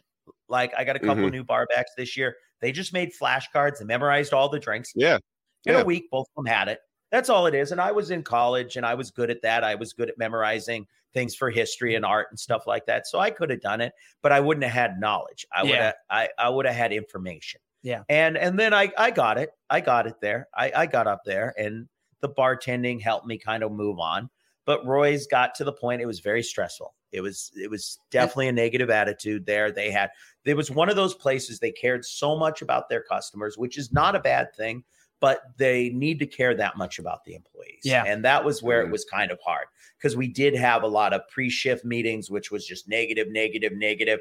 All right, get out there. have Got to a be better. night. Got to be better. and Got to be you better. know, I I just don't. I again, every time there's issues like, hey, everybody's coming late. We can't fucking have this, or mm. everybody's screwing up. And on honestly- computer, we can't have this. It honestly But- sounds like Catholic mass. but you fucked up. You're the worst. Right. You're going to hell. But that doesn't. You need to do this, anywhere. this, this, Hey. and this. Now get into the confectional box. Get Right. out there. Well, get go out. in, go in and deal with customers all night and put a fucking smile on. Yeah. You're got. We get out of the meetings and just Yeah. like, all right, have a good night, everybody. Demoralized. Yeah, it was not a good. Yeah. It wasn't a good attitude, and I was not doing well. I was having Well- trouble with my girlfriend. And, and so you're kind of coming to this breaking point, it sounds like, with Right. Roy's. But, you know, uh, some of me thinks that you're avoiding the gauntlet right now, which is why I'm going to take No, the no. reins back a little bit. But um, explain to me how we get from here, Vein. this point at Roy's, this kind of critical point where it, that place was so formative for Right. for It your place to career experience to now where you're where you're at now and I'm not to tease this I know you're going to tell us all about it but now you're managing a team you're helping yeah, well, I, I, I got it. get- the do we- only reason I got into management is because it was just kind of this was the gig.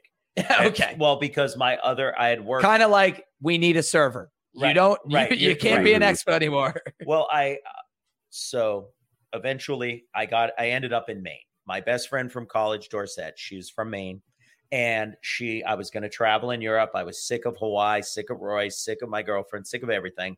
And I said, I'm yeah, I was just done. It was one of those points where I was just like, fuck this. I'm going to I go need a travel. clean slate I Huh? need I need to just, just hit the Right. I needed to just hit reset. the pause button I was right. I'm going to go to Europe. I'm going to travel. But she was like, "Hey, this this inn I know is trying to hire a bartender. They can't find anyone." And I was like, "Well, I got a girlfriend. I got a gig. I make a lot of money, but." Uh, and then after a couple weeks, I was just like, "Yeah, this is time. I'm done with this." So I took this job, and unfortunately, they had hired a bartender.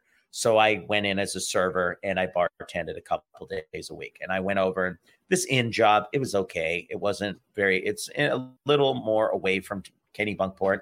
So it was a gig. It got me in my feet on the ground. Then my but I met through my friend Dorset. She met a guy named Dan St. Pierre. And Dan St. Pierre is very similar to you. He is he is the person around town. I wish I had a cool He- name like Dan St. Pierre He's Dan St. Pierre. He's just he's Stevie Yeah. St. Pierre Steve, Steve Haley just doesn't have the same same Yeah. ring Yeah. to it. oh my he's God. just he's just a cool guy. I remember the yeah no Stephen Haley doesn't Steve really fucking Haley. I denote love it. connote a lot of uh uh je ne sais quoi there's if not you want, like I could call you Steve St. Pierre. It's your it's your Let it's me your, think like, about that. name. let me All think right, about that We'll talk we'll because I already have amongst my. Vegas name. I'm Bobby Uno in Vegas, and uh, you know, I I, I could probably I, I could probably use Stevie St. Pierre when I check in the, ho- the hotel, so all of our adoring Barfly fans don't you know try to knock on my hotel door. Yeah, that's like what's gonna happen. Yeah. I thought you'd like that, Michael. All right, sorry. so continue. all right. So You meet- Dan got me you meet Dan. into I won't name this place because it's been sold Right. and I don't want to promote it because I don't care for it. And it was a great restaurant when I worked there. It's a lobster restaurant. So if anybody knows, they know what it is. But Dan got me into this place and it was a great job. It was that kind of place where the owner, Robert Fisher, was a really good guy. He was a hard fucking worker. When I started, he was working six doubles a week. He swept the floors at the end of the night. He was trying to make a, a business really run, and he did. And we helped him. A lot of people helped and worked hard to make this place run. And I went in there. I worked there on two stints for six years. And in between, there was some issues we need not get into. But I went to a fancier restaurant in town for three years. And as I walked in, I had the the owner said, "Well, can you bartend?" I said, "Okay, I can bartend." She's like, "You're the bartender. Good luck. Nothing. No bartender. training. No luck." look at the menu.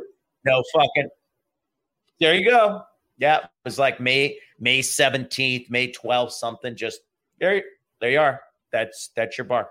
Good luck. She showed me like a couple. Like I like the Cosmos like this. I like this or that. She showed me a couple things. That was it. And Like- then she blessed you with holy water and She's said, like, "Godspeed, my boy." and and I'll tell you, I was at a point where I had I was like twelve thousand dollars in debt. I didn't know what I was doing. I was just kind of like, oh fuck, all right, we'll try it. And at first, it really wasn't working. But then a couple people quit. Then I started working all the time, and I worked some weeks, honestly, old school style, six seven days a week. Yeah. I would pick up the seventh night from the other bartender that worked I think I worked five, she worked two. I'd pick up a, a shift or two of her shifts. So I'd work seven days because they didn't give a shit about overtime. You could work all like you work 65 Yeah. hours. I they I love a good tourist town, baby. they love people that wanted to work. They, you know, a lot of places are like Mhm. "Oh, overtime. No, but I look at overtime as an investment. These people want to Mhm. be there. I'm guessing, yeah, obviously it's money, but also if they want to be there, they must like it. My only pushback is Mhm. I want you at your best. Now Sure. I, I'm with you. I can't tell you how many times I've been in your situation where I was like, you you better let me work as much as I want. Like I need the money. I need to be here. Like if I want to work 60, 70 hours, let me work it. But if I am a bar owner, a bar manager, I'm not gonna lie. There have been moments where I'm like, I'm sorry, you're just they're, they're crispy. you're You're burnt. You're gross. You smell. You're fucking tired. you look tired. You, you just put you just put tequila in that martini. Like fucking dude, you're done. You're done. Go home. You know, the smell what's funny is is possible, the grumpy maybe, but I still made the I drinks know, right. But uh, the drinks were right. The drinks were right. yeah. And it was a hard bar to work at. Like I had to make the drinks for our 30 tables. I'd say 25 tables. I had eight or nine bar seats Service and I had three little tables and I had to take care of them all. I luckily had food runners bringing food out, but I had a lot. It was a lot of keeping the freaking plates spinning. Yeah. You know, keeping the balls in the air. Yeah. And it was a great job. I made good money. I paid off all my debt in one year. I was going to say I- I you were trying to keep that Mustang running. I'm assuming that's why you were. Yeah, well, that yeah, the Mustang might have disappeared in about 90, 90, 90 actually. I think it did last. It wasn't a long run. It's like the Mustang vanished and I popped into the world. you no, know what I, uh, mean? I I rolled nice. into the, uh, The Mustang Toyota spirit. MR2 Spider. That was, nice. that was my you know oh my god. you gotta go you gotta go MR2 convertible. Spider. I, I finally after it, my spider I had it for 16 years. It just died two years ago. and I got a new Oh, Let's put one in the air. Let's put one in the air for the spider. Yes, yes, To the for spider. Come the on, spider. yes. cheers. Take. Now, now we're in Kennebunkport, mine at this point of Yes. the drink din, and as most barflies know, um, we do go long, but this is officially going to take the the Yeah, I blame But myself. no, stop. One of the more interesting ones. I I love this journey. We start in Seattle. We go from Seattle, Hawaii, and the Hawaii to Maine. All these different stops, but such a weird. uh, And I hope you don't take any offense to this. Such an interesting pace. You know, I think uh, a lot of our our drinking stories are very linear. I started at the bottom and I just went up, and I just always wanted more responsibility, more money, more exposure. Or it was I walked in as a nepo baby, I went right to bartending, and I never looked back.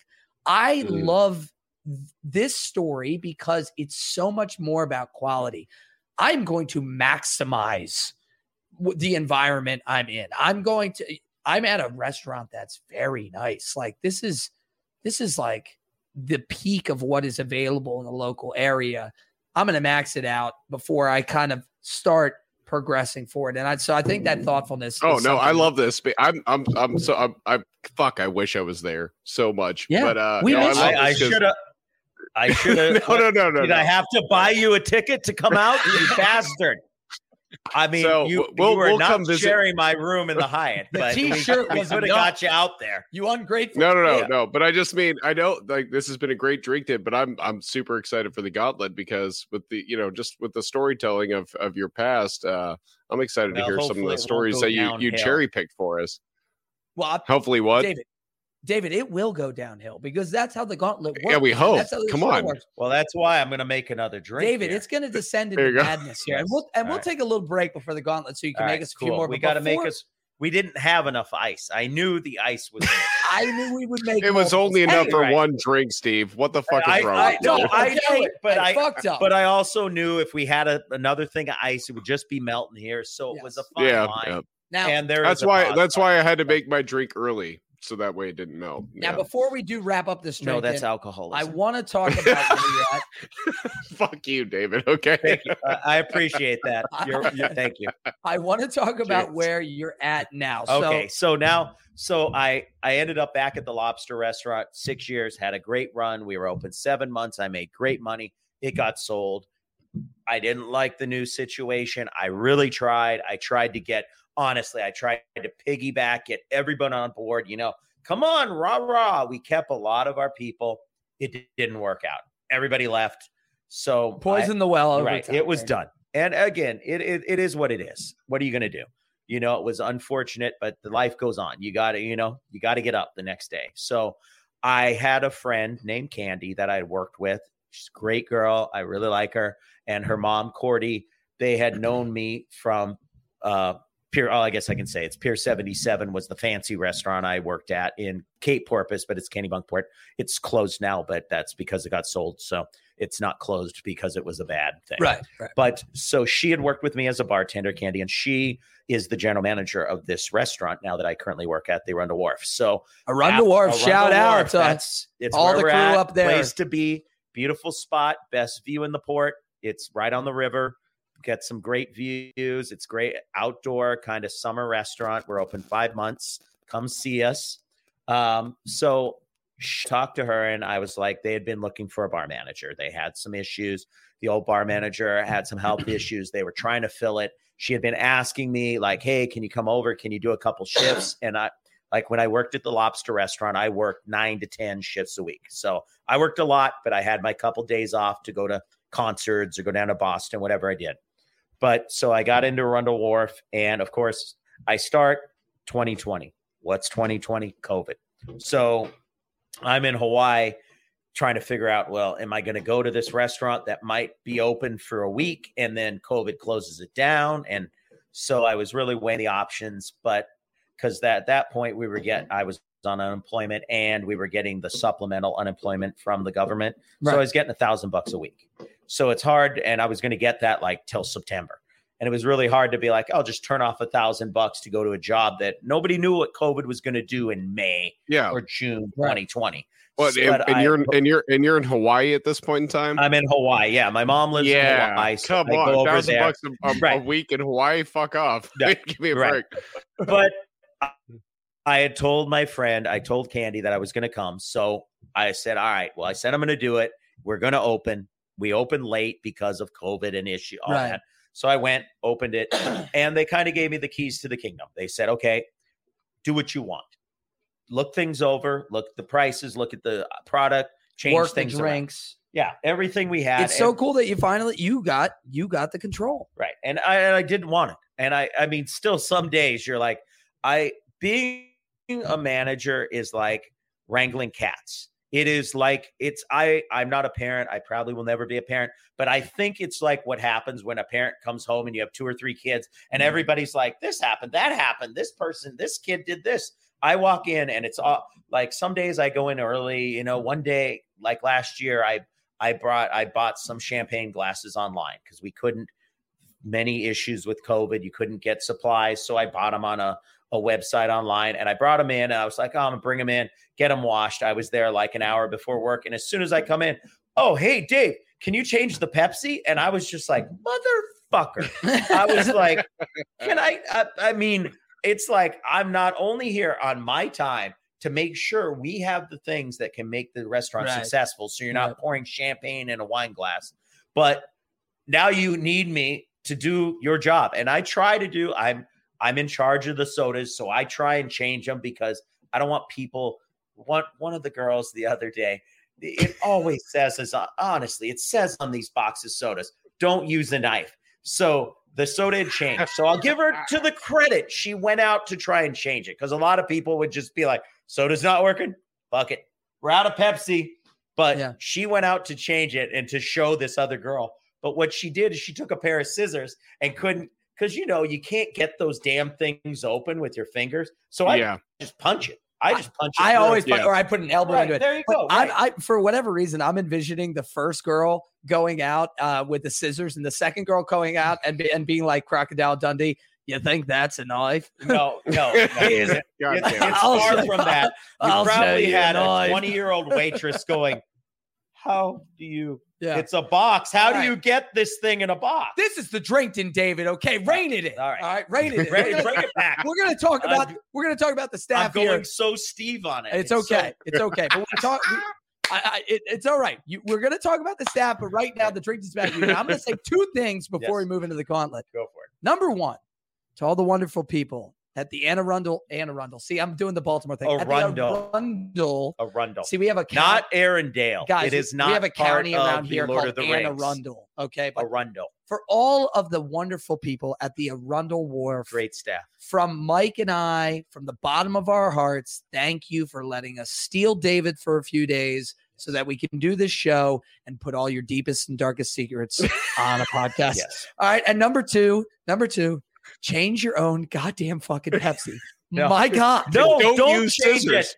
Don't Don't- change it because she poked it Don't- open. Well, yeah, but change it, change it without a sharp Right. object. Okay. But to her credit, I will give her credit. She did get the flexi tape I Ah, and she Oh, flexi wow. taped it. Because I walked out there and I just saw scissors and tape and, Like a crime scene, yeah. and a bunch, and I was this? like, What is this? This can't be good. what is this? Billy Mays' granddaughter? What the fuck is going on? Yeah, it was not. right. It was not good. All right. I know we have so much more to get into. We have so much more to unpack, but what a drinking that was. I think my eyebrows are singed the fuck off. Now, we unless we're going right into the gauntlet, but we are going to take a little pre-gauntlet break and then we're going to get started again. Okay. So just give me one second.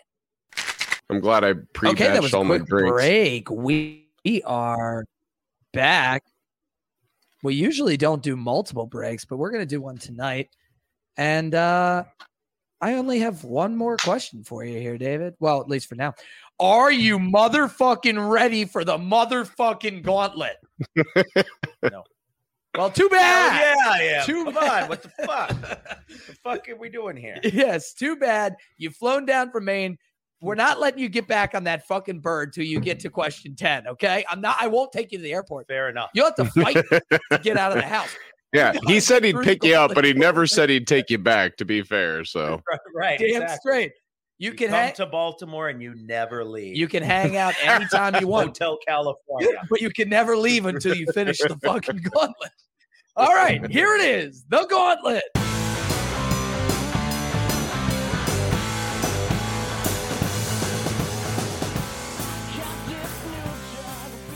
Right, David.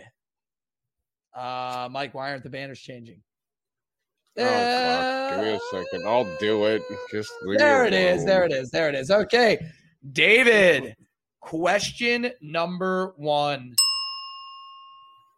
Oh, Pet peeves Good and misconceptions. Now, these can be pet peeves that you have about the business, about your coworkers, pet peeves you have about customers.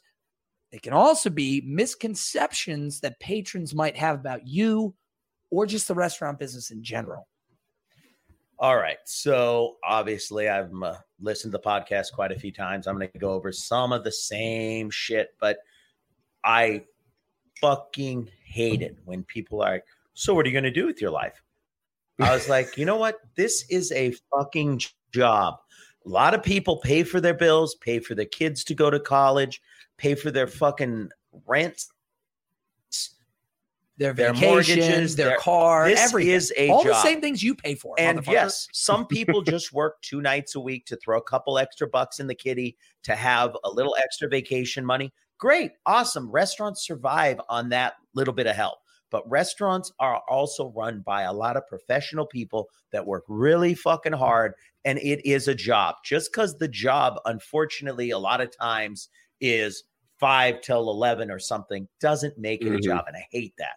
I hate that. And I've worked with a bunch of people that have like, you know, getting their degrees, getting their whatever they are, and then they go, they, you know, last night, I'm out of here, man. Good luck, guys. I'm, you know, blah, blah, blah. Month later, they're back working two nights a week because they can't pay Because- their fucking bills with their nine to five job. And here they are. Because back. oh, because they got a degree in art and history is what happened. uh, okay. That's a little, come on, a little below the belt. I'm on. sorry, Dave. I'm just You're messing with you. wearing my shirt. Wait, I actually got this. All right. If you Get don't it. mind, can I? Fuck that guy. Can I? Can I? Yeah, you got. I, I- I got you. I got. All right. Are you ready? Please. You ready? Yeah, we all don't have a daddy who started his own company that we can crawl back to Kansas and work for. Now, fucking Okay. do we? Now, trust me, Ooh, I baby. You want to play this game? Wow. You want to play this game? Wow. Yeah. That's not nice. Yeah, if, So if you I'm- think I'm I'm, making it. good money from that, then you, I yeah. know, I know. By the way, thank you, Daddy Mike. Uh, we appreciate Yeah. all your No shit. He's the only person who's fucking giving us real money for this fucking. Thank I'm you to our totally kidding. Patreon I'm members. totally Fucking But you cannot attack my buddy David like that. Okay, we've got. I was joking around. I'm sorry. I couldn't help myself. It's these rum punches. Anyway, got me feeling Do feeling a punchy. plug. Do a quick plug. Sick plug. Sick plug. CIC Power Box. CIC Wherever you go, Box, go I'm fuck fucking yourself. Power in your face, you want. Yes.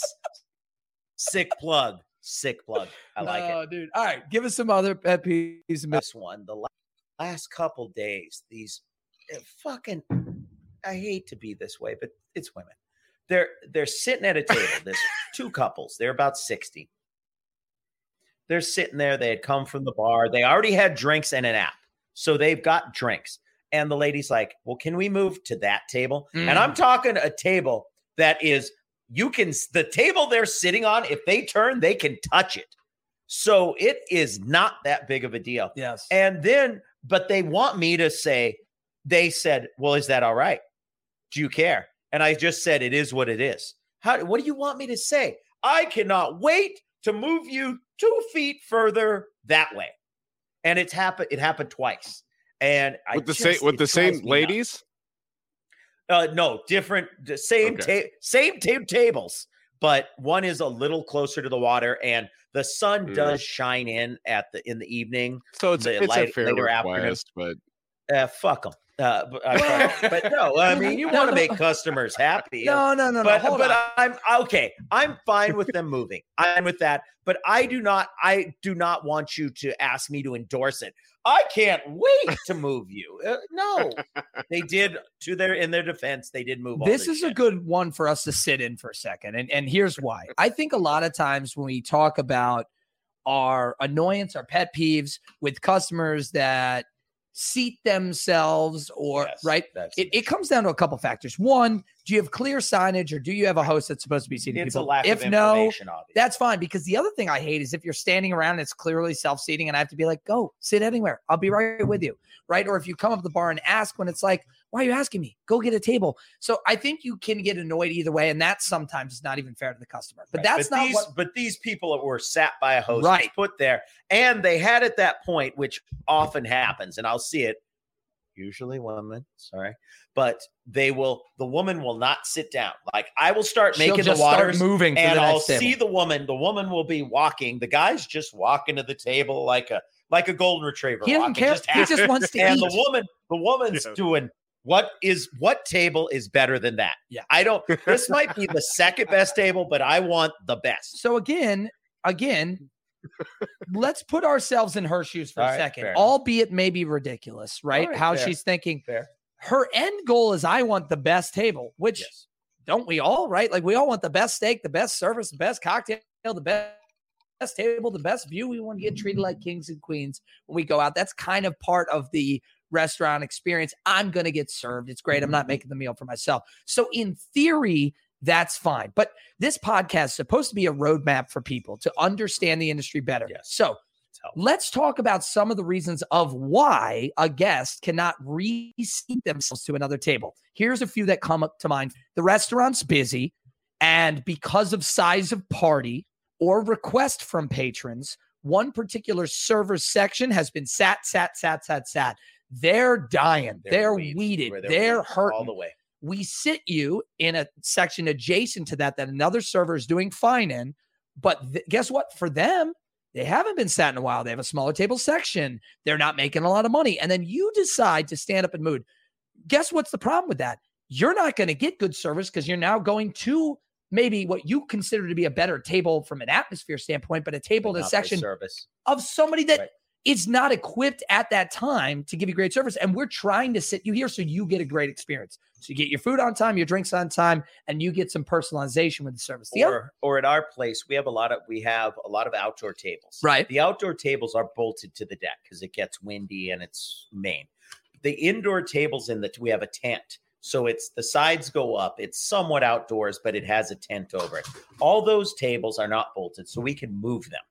We move them over. We we got an eight top. So sometimes you might be like, well, these guys are on dessert and we got a four top next to the four top. So we're going to swing those, make an eight top. And that's where it works because eight tops only work here, there, the other. And people don't Mm-hmm. realize that the hostesses have a plan. You brought me to my second one. Okay.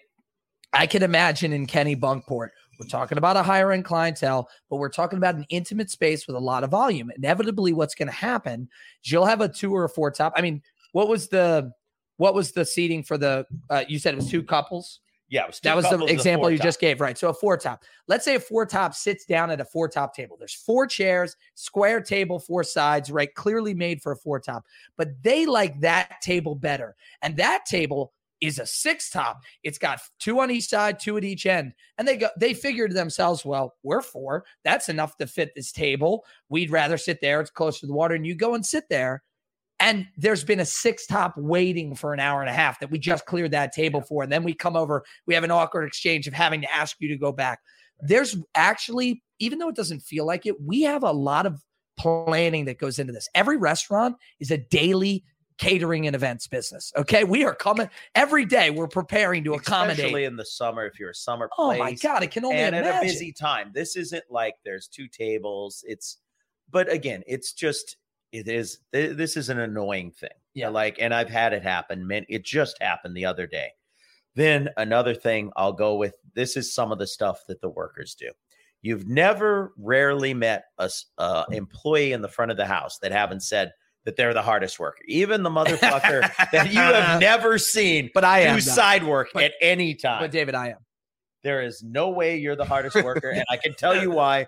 You remind me of me. You talk too fucking much. Oh, I thought, I thought, I wish you would have said You're- you're- you are. I thought you were going to come No, up with that. I- I, I thought he was. I- I- he was gonna do it. okay.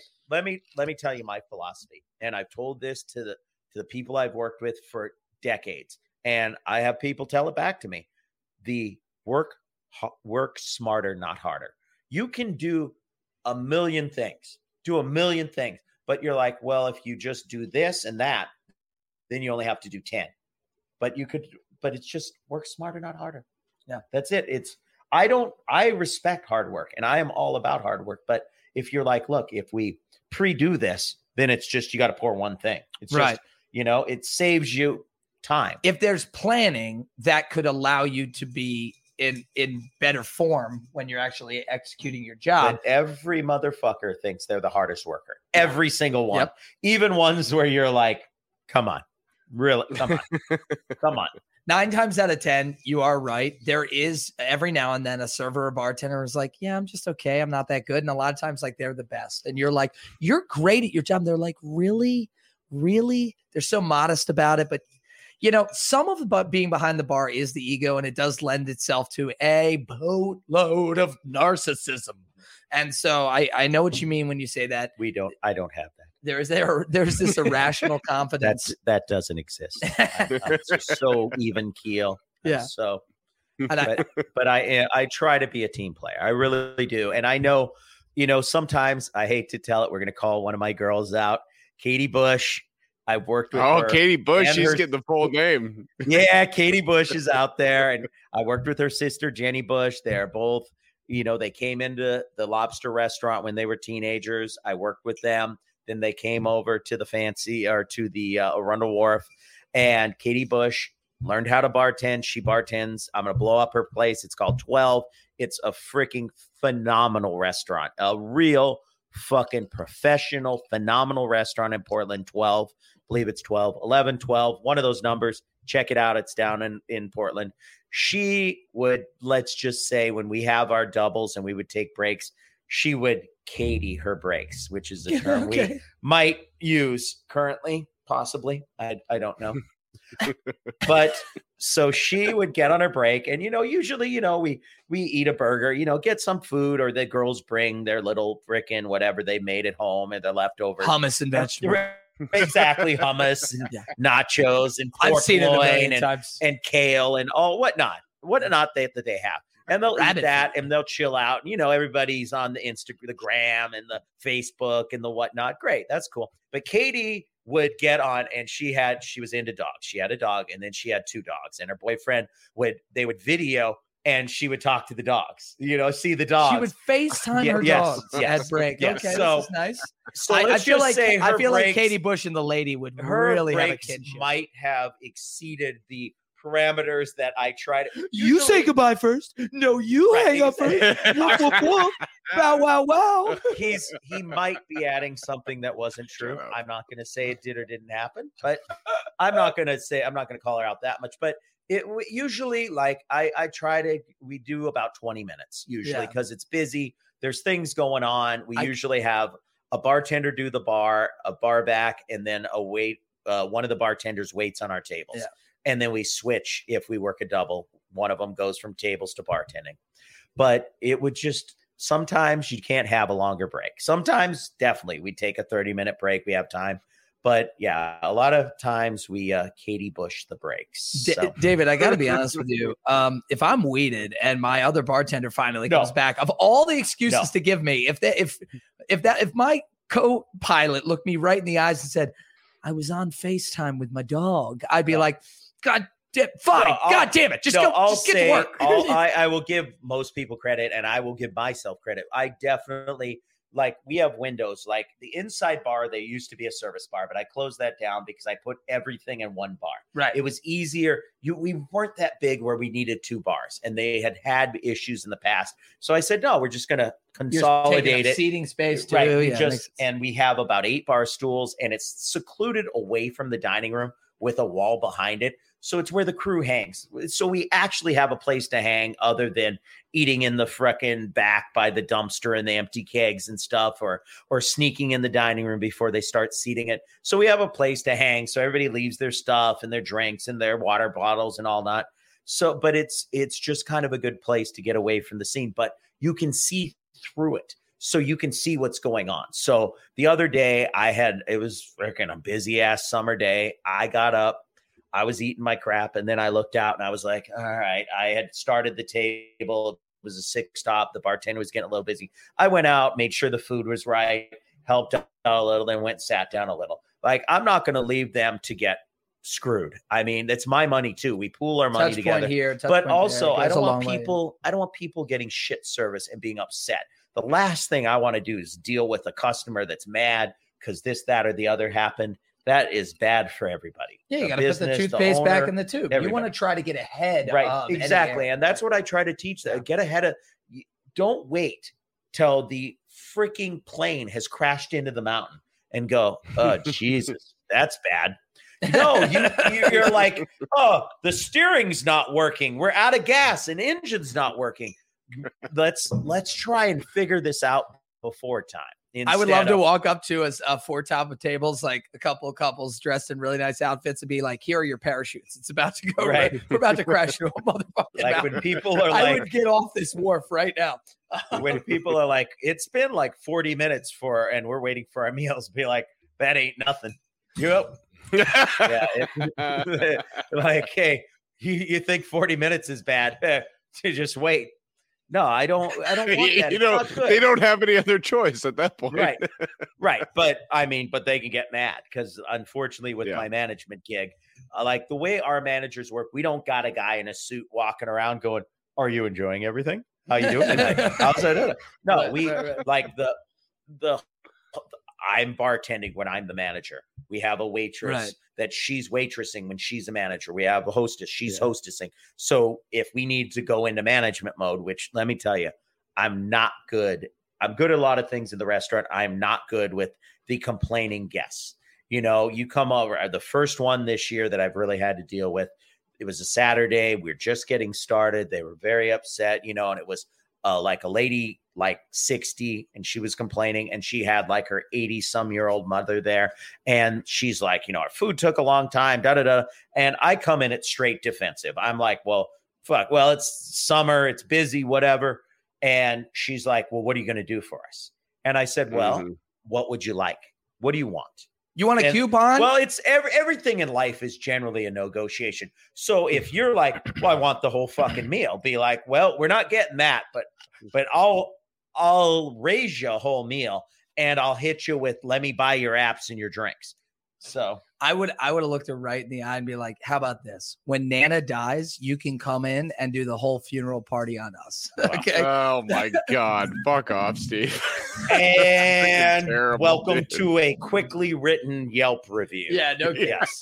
All right, those are those are unbelievable. I love that. Shout out to Jenny Bush and That Katie Katie Bush. Bush. Jenny yeah, Bush. I Katie mean, Bush. Jenny Bush didn't Katie Bush it, but I'm sure I'll hear about this. But I'm okay with that. Jenny Bush is a they're cat. they're both they're both great. Jenny girls, Bush is a and cat person. That's Katie the Bush problem. is now working at a great restaurant, and she's a great bartender, and I really like her. So okay. Question number two. Oh, hold on. There, you gotta leave it on the table, man. No, I've tried. It's not loud enough on the Yeah. table. I'm actually gonna. I'm building a mount for it. It's a whole thing. Um, the Oh. bell's gonna get better, people, but for now, it's just it is what it is. Number two, best and worst tips. Now, these can be monetary. Obviously, we've all dealt with the good and the bad monetary tips, but but Michael, tell them what else they could be. Uh, we dropped Yeah, his these- notes. My notes. no. These What? could also just all right, be- question you- number two. Wait, he best sounded like he was getting jealous, but that's fine. Best, best Mike, saw, Mike saw me go down on the camera. I am and he was like, jealous. what is going on? We're not. there? Nothing like that is going on. What is going on over Yeah. there? Mhm, All Sure. All right. Yeah. Let's try this again. Let's just rewind. Question number two Best and worst tips. Now, these can be monetary, obviously, right? We all know about the getting stiff by guests, but Michael, please explain to David that these can be more than just cash. Yeah, we love the cash stories, obviously, but these can also just be gifts or something special that a guest left with you that uh, you know, really meant a lot to you in the, at the time. Is that okay? You guys are That was freezing. Great. was You guys are freezing a lot. amazing. It's like you've done this before. So I know, yeah, so so you. tell- it's okay. tell- Anyway, David, yeah, sentimental gifts and All right. wisdom- wisdom is All right. Well, I think maybe in life it's easier to get the fucking, you know, pull the band-aid off, you know, get get the bad out of the way. So Yeah. obviously in this industry, America is very different than every other country in Mhm. the world. Goddamn Every right. country. bald eagles. Yeah. And again, guess what? America. Yeah. But hey, God, flag, rock, country, Chevy. Right? Am I right, boys? you just again when you're working my my i travel a lot i've been to 54 countries i love to travel but read the first fucking five pages of the fucking lonely planet guide it gives you the parameters of shit don't do this Don't do that D- just Whoa, well, I gotta. I gotta, I gotta slow you down. What the the Lonely Planet guide? Yeah you know for travel it tells you the rules of tipping Is and this a book? etiquette you don't know lonely planet I've No. never heard of it. No. it's the most famous travel guide in the world Okay. it's like the encyclopedia britannica of travel guides Okay. And it's just Like, the it, it is Lonely the roadmap. Planet. It's the They have roadmap for every travel. country. Okay, cool. Oman, Russia, Awesome. wherever. There's Lonely Planet. There's there's hundreds of different guides. So the first, you know, you can go to every city in there and look at the cities, but the first 10, 20 pages are just etiquette. Certain Mhm. things like if you go to Muslim countries, you know, they they they don't you don't shake with the left hand. Left hand's a wipe hand and right hand's an eating hand. So there's certain etiquette things you learn. So tour, tipping's an etiquette. So when you come to America, obviously tipping is 15 to 20% is the etiquette. Customary. That's what we do because they, and they don't I, of course I don't think Americans realize that that a lot of places people are making 385 625 an hour. Let me guess, you ain't paying a lot of bills with 625 or 550 an hour, whatever it might be. And some states yes, you are getting 12 bucks now waiting tables or service Mhm. industry, you know, busing or something. But they don't realize we make our money on tips. Tips mm-hmm. are what make our money. That's how we pay our bills, how we go out and drink too much after work, how we fucking, you know, pay our mortgage, all this shit, good and bad that we do, we make it on tips. So you get a lot of foreigners that that some again, certain people, I get it. If you're Bulgarian, you don't know what the hell's going on. But if you're from England, you know the deal. If you're from in my area, we have a lot of French Canadians. They know the deal. They just don't. They're like, it's we don't agree with that. But my number one thing for traveling, this is a great mentality to have, is when in Rome. When in Rome, do as the Romans do. Mhm. You know, do what they do. What's their custom? That's You're there. You're visiting their You're a guest in their in their is, home. Yeah, exactly. right. Yeah. You you want to do. You don't want to offend them. You don't want to do Right. something shitty. You Just- don't want to tip, go to Quebec. Right, exactly. Again, if you don't want to tip, well, right. If you don't want to tip, go to Paris. Fuck tipping. Fine. They don't care. They're they're sitting at the next tables. They're like, fuck, I'll get over there when I can. Yeah. They're not working for tips, but that's but also in America, you do get a much, not everywhere, but you get a much better level of service Right. because we are working for tips. And also not to get negative Yelp reviews Mhm. and get in trouble. But There are other motivations than just the But- tip. Sure. And especially if you're talking about someone in your position who's you're invested. I mean, you care in a deeper way than I want again. I'm not working my ass off on a six top because uh, or, or lazy. I'm gonna live and die by that. Well, uh, Yeah. we get uh, some places they add the gratuity to a larger party. I'm not like, well, the gratuity's added. Fuck it. I don't. Fuck it. I'll, I don't care. If I you're fuck putting in up, the effort because you want them to have a great. Right. I want to have a good experience. I don't. I don't go. Well, it's added. Fuck it. But also, it's added, so I leave it on. A lot of the girls roll the dice and like, well, if I don't add it, maybe they'll hook me up more. And I was like, No. this is- well, I I agree. This is a I'm Yeah. a bird in the hand is better than two in the bush. I'd rather get the money. People give you the hey, if you hadn't added this, I would have given you more. I said, well, Exactly. accept They- they- Yeah. Yeah. So don't. That's a that's a verbal tip. Yeah. that is a straight verbal classic verbal. classic. Oh, I would have uh, if you hadn't added it, I would have given you more. You're like, Fuck well, this line says additional tips. Yeah. So Oh, right yeah. there. But but I did have just recently, we have kind of a regular. I don't, I'm not good at names, so I don't know his name. He's nice guy, comes in, he's about, about 55, nice looking wife. They're always very nice, quiet, polite. No, like we come all the time bullshit. Oh, okay. But very All right. chill. And the girls let me on, like, hey, they hook it up. And I was like, oh, they do? I was like, I didn't really realize. And I said, well, get them around. You know, I I don't I don't work, uh, you know, obviously I'm a manager now, but I do make my living bartending, but I don't want to give away the owner's profits.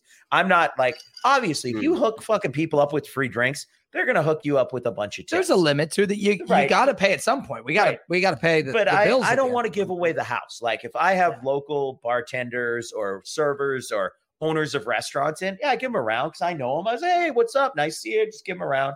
You know, just camaraderie, the service industry, And that's or how you- local business people. I'll take. Hey, yeah, I know you're a business. That's Take- how you build a strong community where all uh, all the ships are rising with the Right, tide. exactly. You know, we've Mhm. talked a lot about on this show different towns where the competition level is incredibly high, and you know, restaurant sabotage and espionage and competition is a real fucking no, it thing. happens. It gets dirty out in these streets, and it's nice when you find one of those communities where everybody's for, and and we're gonna all compete at a high level, but we love we kind of all love each other like fucking siblings because we're we're all kind of in in dysfunctional these- family, right, these It's trenches together. So-. It makes sense taking care of those uh, really industry workers because they're going through the same load of crap that that you're going through. So Yeah, but this brother comes in, and so I had him. This was like two weeks ago. Him, eh, there was a six top in our section, and he was at it. And I, I remember the girl saying, "Ah, he hooks it up," and he's always a nice guy. And I was like, I really, I never roll the dice. I don't take it off. But I was like, well, it's lunch. It was a two hundred dollar tab. I was like, I'll take it off. Boom, two hundred dollar tip. And I was, I'm telling you, I it rarely happens. We Mm. rarely get Really? that two hundred dollar and tip. had to and surprise I was like, boy, bit, huh? I was like, I played that one right, and we had a great day because we're getting two. You know, Yeah, it right there, starts your instead day. of getting forty. Talk about we got 160 bucks Yeah, in the talk about an kitty already. And I, I don't do that because I'm like I said, bird in the hand. Be happy with what you get because a lot of people Mm-hmm. ain't making this kind of money working at Denny's or Applebee's or somewhere, working hard and and dealing with people, giving them fucking eight percent, fucking them over. Mhm. And you got to be happy with that at a place where it's somewhat, you know, good tipping and high, decent enough prices. So I'm always into that. But yeah, this guy hooked it up. But my bad, my bad story. Yeah, let's back- give me yeah. give me the worst tip. Yeah. Come on. So back at Roy's, Roy's is a so Roy Yamaguchi's the chef. So it's a chef run restaurant. So I've noticed a lot of these chef run restaurant. You know the deal. You know how it is. This, these fucking servers come in at four. They make all this fucking money, Right. and these fucking sh- cooks are making twelve fifty an hour. Da da da. But we all make our choices. After you get in the business and you're there for a while, when you're not fourteen or sixteen, humping dishes or or you know being a busser, you realize the parameters. Like, all Mhm. right, well, the kitchen they work hard. It's shitty. they also don't have to deal with the people. To They don't have up. to deal with the motherfucking Right. people. You don't deal with humans, really, other than the idiot staff, which Yeah. could be trouble sometimes. But you, you decide, like, you they do have, have a good chance to move up if they're good to be a chef and a sous chef Mhm. and make some good money. Mhm. And and that's where like we're a lot of chain restaurants, you don't make great money, especially as a server. But if you get into man uh, management, especially in the kitchen, you're the kitchen manager, the sous chef, the chef, they make a lot of money. And then like the chefs, they ain't there on Friday and Saturday in those kind of chain restaurants, but they're making a lion's share of the cash. You just you hold on and you make the money. But so I had at Roy's, they didn't allow us to add gratuity to any parties. And I mean, I've had a 18 top Japanese wedding.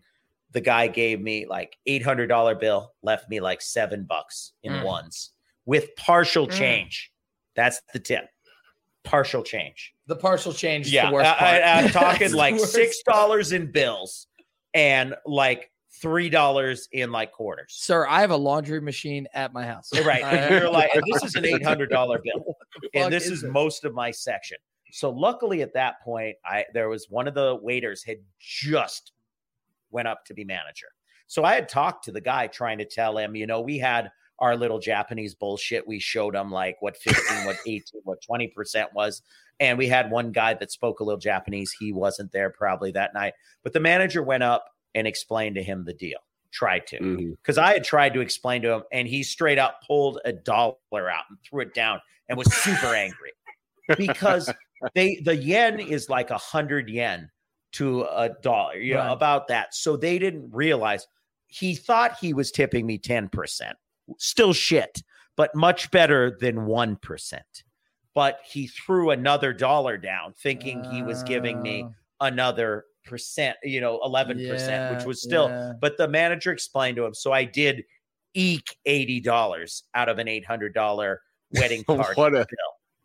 Eke, What, Eek. what a, yeah, I, know, I was going to say, what a great verb right? to use Because for it's a that. chef-run restaurant. Because the chef's like, well, I'll, I I don't want the guest I love- being pushed to tip. I love how Yeah. that particular guest, that particular uh, uh, patron that finally relinquished the tip from his money purse, um, almost went through the stages of tipping, like the stages of of uh, of Denial. denial, of denial or Yes. grief for for an alcoholic or somebody. First, you need to admit you have a problem. I have a problem. I don't know how to tip. Then you need to. Then you need to find. You know. Then Well, you the need anger was in it. The you have to go throwing the anger. dollar. I have to fucking tip. Are you serious? You have to have your reckoning. Well, I guess the guy's got to get paid. I mean, he did do work. Then you got to apologize. You have to admit your wrongs. All right. I mean, here's another dollar. I know I only gave you eight. and he was he was mad. the I mean, he, of tipping. and Japanese don't get mad. They're very even keel people. Uh. he was mad and like threw it down. And then after the manager kind of explained it, well because he apologized. Oh, I'm so sorry, so sorry. I- but I did get up to the ten percent. I got the eighty bucks. Ja- Japanese and a lot of Asian cultures very respect driven. Very. Uh, it's very rude in uh, Japan to give tips. yeah, it's very. yeah, it's so- offensive. They are very offended. I can see it. how that can be difficult. I will tell you this: if it's not an if that's an eighty dollar check and not an eight hundred dollar check, I I guess that you guys probably don't protest the way you you, lump do. it. You lump it. But you know, but it's a wedding party, man. It's a special occasion. and we it's need to most of have my a co- section. Yeah, yeah, Eight- we and I mean, this was back. you denied me tips from everybody else because I'm helping you. Right. And we Mhm. also had to tip out on we did we weren't a corporate place, so I know a lot of corporate places, which I don't disagree with, tip on percentage of sales. Yeah, We tipped on what we had, yeah, of course. which is an honesty thing. I think which that- is uh So I'm all. It's funny you should bring that up. And while we're on the tip section, I'd like to make this point because my Das just recently went to out a percentage of sales to food runners, but in the past. Um, we've only ever had two positions. That was the thing I loved about Das. You're e- either a bartender or you're a cook. Nothing else. There is Right. nothing else. Uh, managers are on salary. Cooks get paid hourly. Bartenders take you know tips. Did you That- guys just pool your money? They then? all pooled. Everybody made the same amount. Right. We only hired pros, like people were in 5, 10, 15, 20 years, so that it was people that could do the job at a high level. It's not right? a bunch of jokers. Correct. So it was never. Oh no, no, there's still a bunch of jokers there. Don't don't let them fool you about that. Well, in a different way. In a different way. But They- now- right, but but they, Seasoned knew how to- they were jokers. pro- Right. they were professional. They're Now we have- professional jokers. Yes. yes, we've gotten so busy now. We have hosts and hostesses at, for the very first time, just in the last couple months, and now we have uh, really dedicated and good. I'll, I'll hand it to them, food runners, and um, so we're starting to tip them out. And look, I'm fine with that, but I, will tell you this: in all of the tip trickle down economics Right. tip positions I've ever been in, Voodoo economics. I Here we are, Ronald Reagan. I am a proponent. For me personally, I know it doesn't work. Let me just preface that. I know it does not work, but I'm a big proponent of tip percentage of your tipped earnings individually. Here's why I say I know it doesn't work. Because you're gonna fucking lie. There's so many No, shitheads out there that lie. Right. I didn't make Right. 150, I made 120, He and I'm gonna tip out 100 I 100%. The difference is for somebody No like doubt. for somebody like me, you know what I did? Every single time when I would do my tip out, I would walk over to the people I'm tipping out and I would get uh, you know the printout report you'd have for your numbers. Be like, here's my printout report. Here's what I fucking made tonight. Guess That's what? what, a, a lot of corporate restaurants do that. and, and they have you do I that. would do this individually. I would say, you know what, you would make, you'd make 20. But you know what, I'm going to give you 30. You know why? Because you hustled and got that extra table bus, which ended up being my biggest tip of the night. And I would have a conversation with these food runners, and bussers, and expos and, and barbacks, and I would make them know. Make them know the reason I'm giving you more tonight is because guess what? Five or 10 bucks means nothing to me. But if you hustle for me, I'm going to make it worth your oh, while. Well, it's and this I'll tell you the support right. I would outpace people with tips all the time because of the support I got because I would get prioritized because they knew I was Yeah. never going to cheat You them and I was going to take care of them. And I Yeah. made more money. I gave up more money, but I made more And money. I, I don't agree with much with corporate restaurants Yeah. and what they do. I, I think it's a good place to learn. Like if you don't know shit, You get your points of service you're, down You're lot of fresh time. off the You get- restaurant yeah, boats. for sure. Go in there, get your fucking little four table bullshit section, but learn. Learn things and then go somewhere where you can fucking It's a very process driven environment, and that is good if you're new. That's all. That's what I'm going to say. what corporate restaurants do that are good is they tip most of the time because they don't want to worry about lawsuits and tipping and calling People getting examiners cheated, drama. They tip on sales. Yeah. So you can't fucking lie. If you sold a thousand dollars, you sold a thousand dollars. Because you know this business. You you've worked with these people. I have too. I've had people that are both ways. I just had it the other day. They They, were always do. telling me the people that are like, What'd you sell tonight? Thousand. How'd you do? Made 300 bucks. You're like, how the fuck did you, make 300 bucks? Yeah. on a thousand sales. Come on. I Yeah. know we have a good night and sometimes somebody hooks you up, but then you have the same people like, how'd you do? 5,000 in sales. How much did you make? Oh, 200 bucks. This is really bad night. This You're is like, something I've been "What?" wanting wanting to talk about on a on a few shows now. And we skip pet peeves, so I'm not going to do it on this show, but I will tease this to you, David.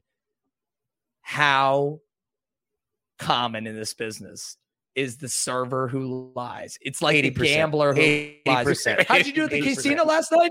Oh, I went in with ten dollars and I walked 80. out with twelve hundred on the Right. blackjack table. you're like, sure how- you did, kiddo. Sure you did. Sold Right? 2,000. Yeah. So you go, all right, Oh my 2,000. God. so The 20% earners, tips the is the 400 bucks. How the much did you make? earnings. Oh my 500. God, You're shut like, up. You're like, up. I'm that good. I get tw- 30% You are that good. across the yeah, I bet you are. You're like, hmm. no, you're not. Come Yeah. on. It's not. But then you have the other end that they're just like, you know, the empty pockets. Oh pulled yeah, out. it's, and it's stuck in their Oh. sock. They're like, "Sorry, I don't have anything for you, bud. I got stiffed on every table." Right, yes, right. the liars. It's so Right. it's so It- bad. I, I just, I'm sorry. I just have to say, you two are great together. I'm loving this. Well, we're trying. We're gonna see who can out talk each other. Dog, you're fired. I'm fired. That's fuck it. you. I'm, I'm moving to Baltimore. I found an apartment, yeah. two hundred and forty thousand dollars We've been in tr- Fells Point, We've baby. been trying to rent this spare bedroom. Yep. He doesn't know it's not worth 240k, but it, it's, it's neither here nor there. Um, no, uh, what a way to shut down this category. Let's pop to category number three. And Michael, I'm going to let you introduce category number three. If my ma- oh, you even you already got it. Look at this Question number three of the gauntlet. Worst drink orders. Now, these can, of course, there's a few different ways we can attack this. This can be the worst drinks that uh you know you've ever had to make. These can be the worst drink orders that whenever somebody orders them, you uh kind of roll your eyes. You know, we already kind of touched on the uh yeah, we already touched on the on the Long Island iced teas, but these can also be the worst drinks. Long that Island Another Iced Tea. Everybody, These- right? It's these- it's a number one. Everybody knows. right. Sorry, you guys are cutting out a lot. So also be the worst drinks that uh drink drinks that another bartender's ever made for you. Sure. Yeah. Yeah. So worst drinks you've seen out in the wild. Right. I got you. regard. I got you. All right. Yeah. No, I got this one. Sorry, So, sorry, okay. sorry, listeners. The, the the internet is fucking up real bad tonight, so we're just gonna have to deal with it. Don't worry, So- listeners. After this episode, I'm going to get Verizon and I am going to Verizon. catapult my fucking Xfinity modem into the Baltimore Harbor. All right. So I will I will just do what everybody here does and hit the Long Island iced tea. I'm just gonna be fair. It's like I when I worked at the lobster restaurant, we probably made two Long Island iced teas in 12 years. But now we're more of an outdoor place. People are drinking a drink to get a good buzz on. But everyone at this place that orders a Long Island iced tea is 65. Every single one. I look over. I had a guy behind me order one from the line when I'm I bartend out to the servers and the bar back does the line. And I heard Long Island iced tea. I look over and it's a 65 year old dude. And I'm like, this is it. This is the best you got. I mean, it's not. yeah, it's not a bad- sixty-five years. honestly, it is not a bad drink, but you're always using the well. You're always using the horseshit vodka. come in, Justin. tequila. It's the worst stuff. It's the worst. And and you're gonna get a hangover because you're drinking all the booze that shit anyway. Yeah. You know, and then I will give it to credit. Some people are like, Can I have the top shelf? And then they're like, Why is this $13? David, don't give him credit. It's got a Don't bunch of booze and it's 13 bucks. Yeah. And I will say back in the day, obviously everything's back in the day, but there was a bar in Hawaii called The Wave. And it was also nicknamed The Grave because it was the last place open. You could drink till 3:30. oh, I love that. 3:30. And it used to have like the chili peppers played in there way, way, mm. way back in the day. It had a little stage. Oh, really? But when I was going there in the 90s, it was kind of techno, whatever music. And they had a, a, a little dance floor, a stage, and a bar downstairs. And then they had an upstairs area with couches and a little bar. So I used to go there. And one time I'm at the bar, just sitting there, getting slightly intoxicated. I look over, my friend Dorset is just talking to Marilyn Manson.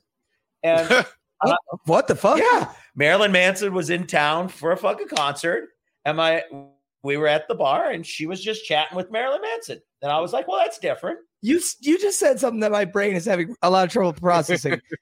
Marilyn Manson Yeah. was in Hawaii to Yes. perform a concert. Well, they do, Do have think of- concerts in Hawaii. I'm right? not yeah, saying that come they on. don't, It's it's kind of a destination location, Right. Steve. Come on. Guys, I'm not saying it isn't, but do you see a lot of Maryland? Do you think Hawaii and think a lot of uh, Well, I- Marilyn I, I Manson could fans? see Hawaiian shirts with a lot of black.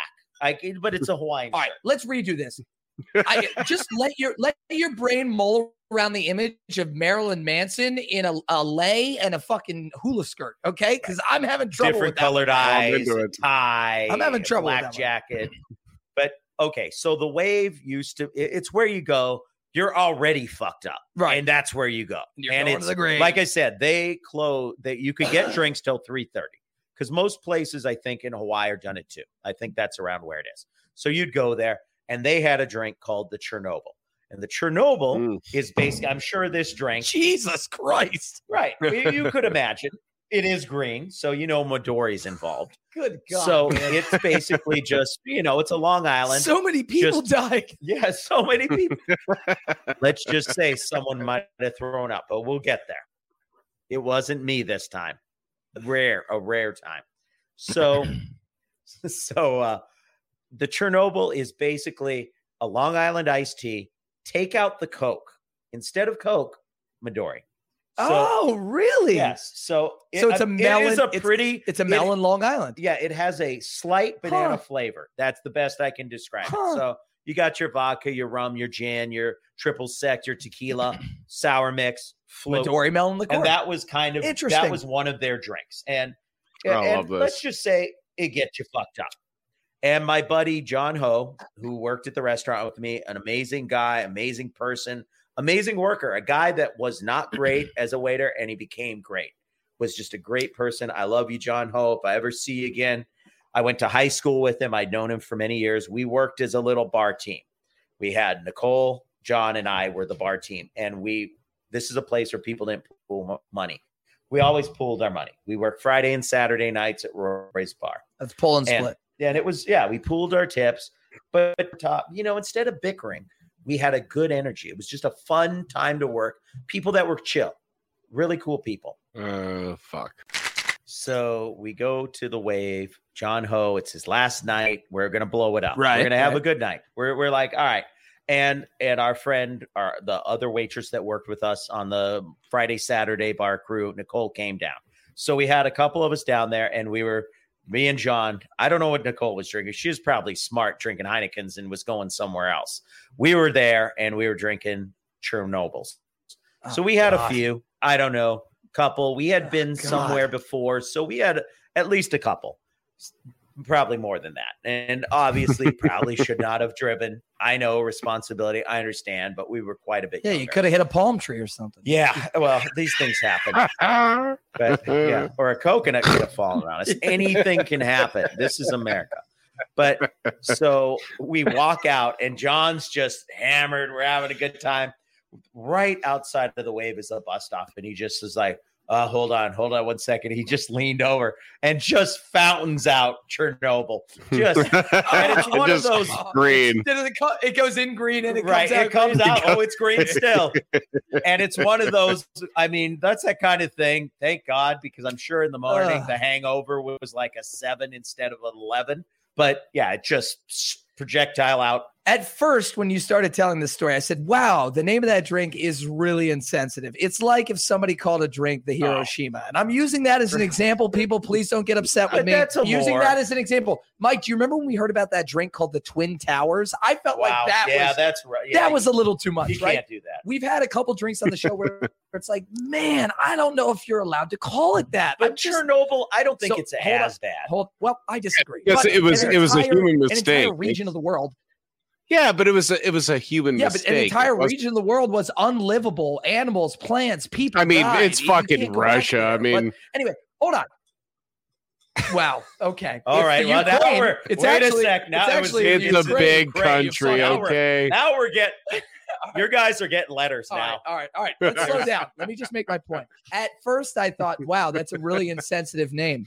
But then, after you told the story about John Ho, Ho- John Ho drinking the Chernobyl and then throwing people, I got to be honest. I think that they didn't name that drink until after people drank it. Right. I think they, I think a bunch of people were like, "Hey, look at this!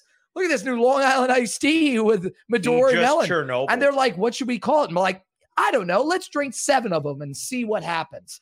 And then at the end, when some one of their buddies was puking green slime, they were like, nah, we're gonna call that Chernobyl. Because that looks like fair. Uranium poisoning. You know what I mean? it had that luck.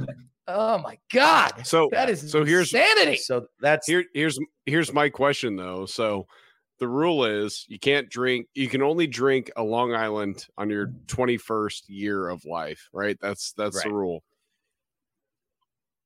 What about a Chernobyl? I don't think it even should be allowed then. Honestly, it's not a great. It's a Yeah.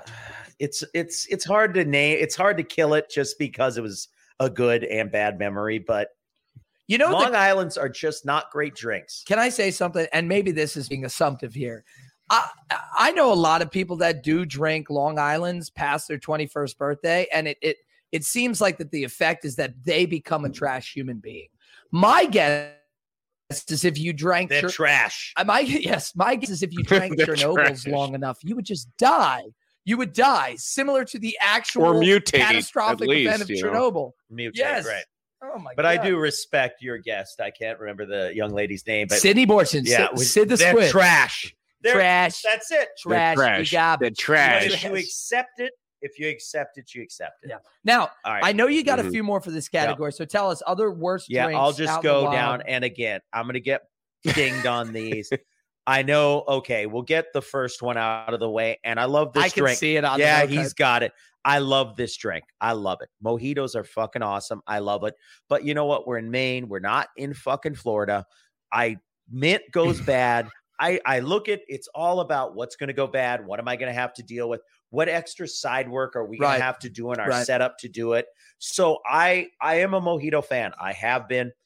So I said, okay, I'm gonna on the off season start buying some of the pre-made mojito mixes. So if it tastes Oh, good and minty on. and sugary, oh no, you're not. No, I've I've I, you're not. I've got to say I've never I've never had a pre-made mojito mix, so It's I don't really know what I'm Oh, talking it's, about. it's not trash. It It's sounds like trash. trash. No, Rose's lime juice. Rose's lime juice. Roses You're breaking makes me a right now. mojito mix David, that I'm is trying, very but you're good. breaking me right It is now. sugary. It is minty, and you could fake it. All you got to do: light rum, ice, mix, throw some mint in that bitch. No muddling, no bullshit. You're done. This is about speed, efficiency, cleanliness. Come on David, and I'm not sorry. throwing away. Mojitos are that item where you throw away two pounds of mint. And then when people order it, you got 15 fucking mojitos and you got tickets flying in and you're muddling, muddling, muddling. And you're no, I'm David, I feel like Gordon Ramsay right now, and you have been chopped. Please turn please turn in your rum punch. I don't head think back Gordon. Ramsay's the chop dude. I don't that's, know. I uh, don't know. That's fuck- the chef show. Yeah, that's the I think Gordon yeah, Ramsay's a lot of swearing. yeah. It's Get the fuck out of Hell's Kitchen.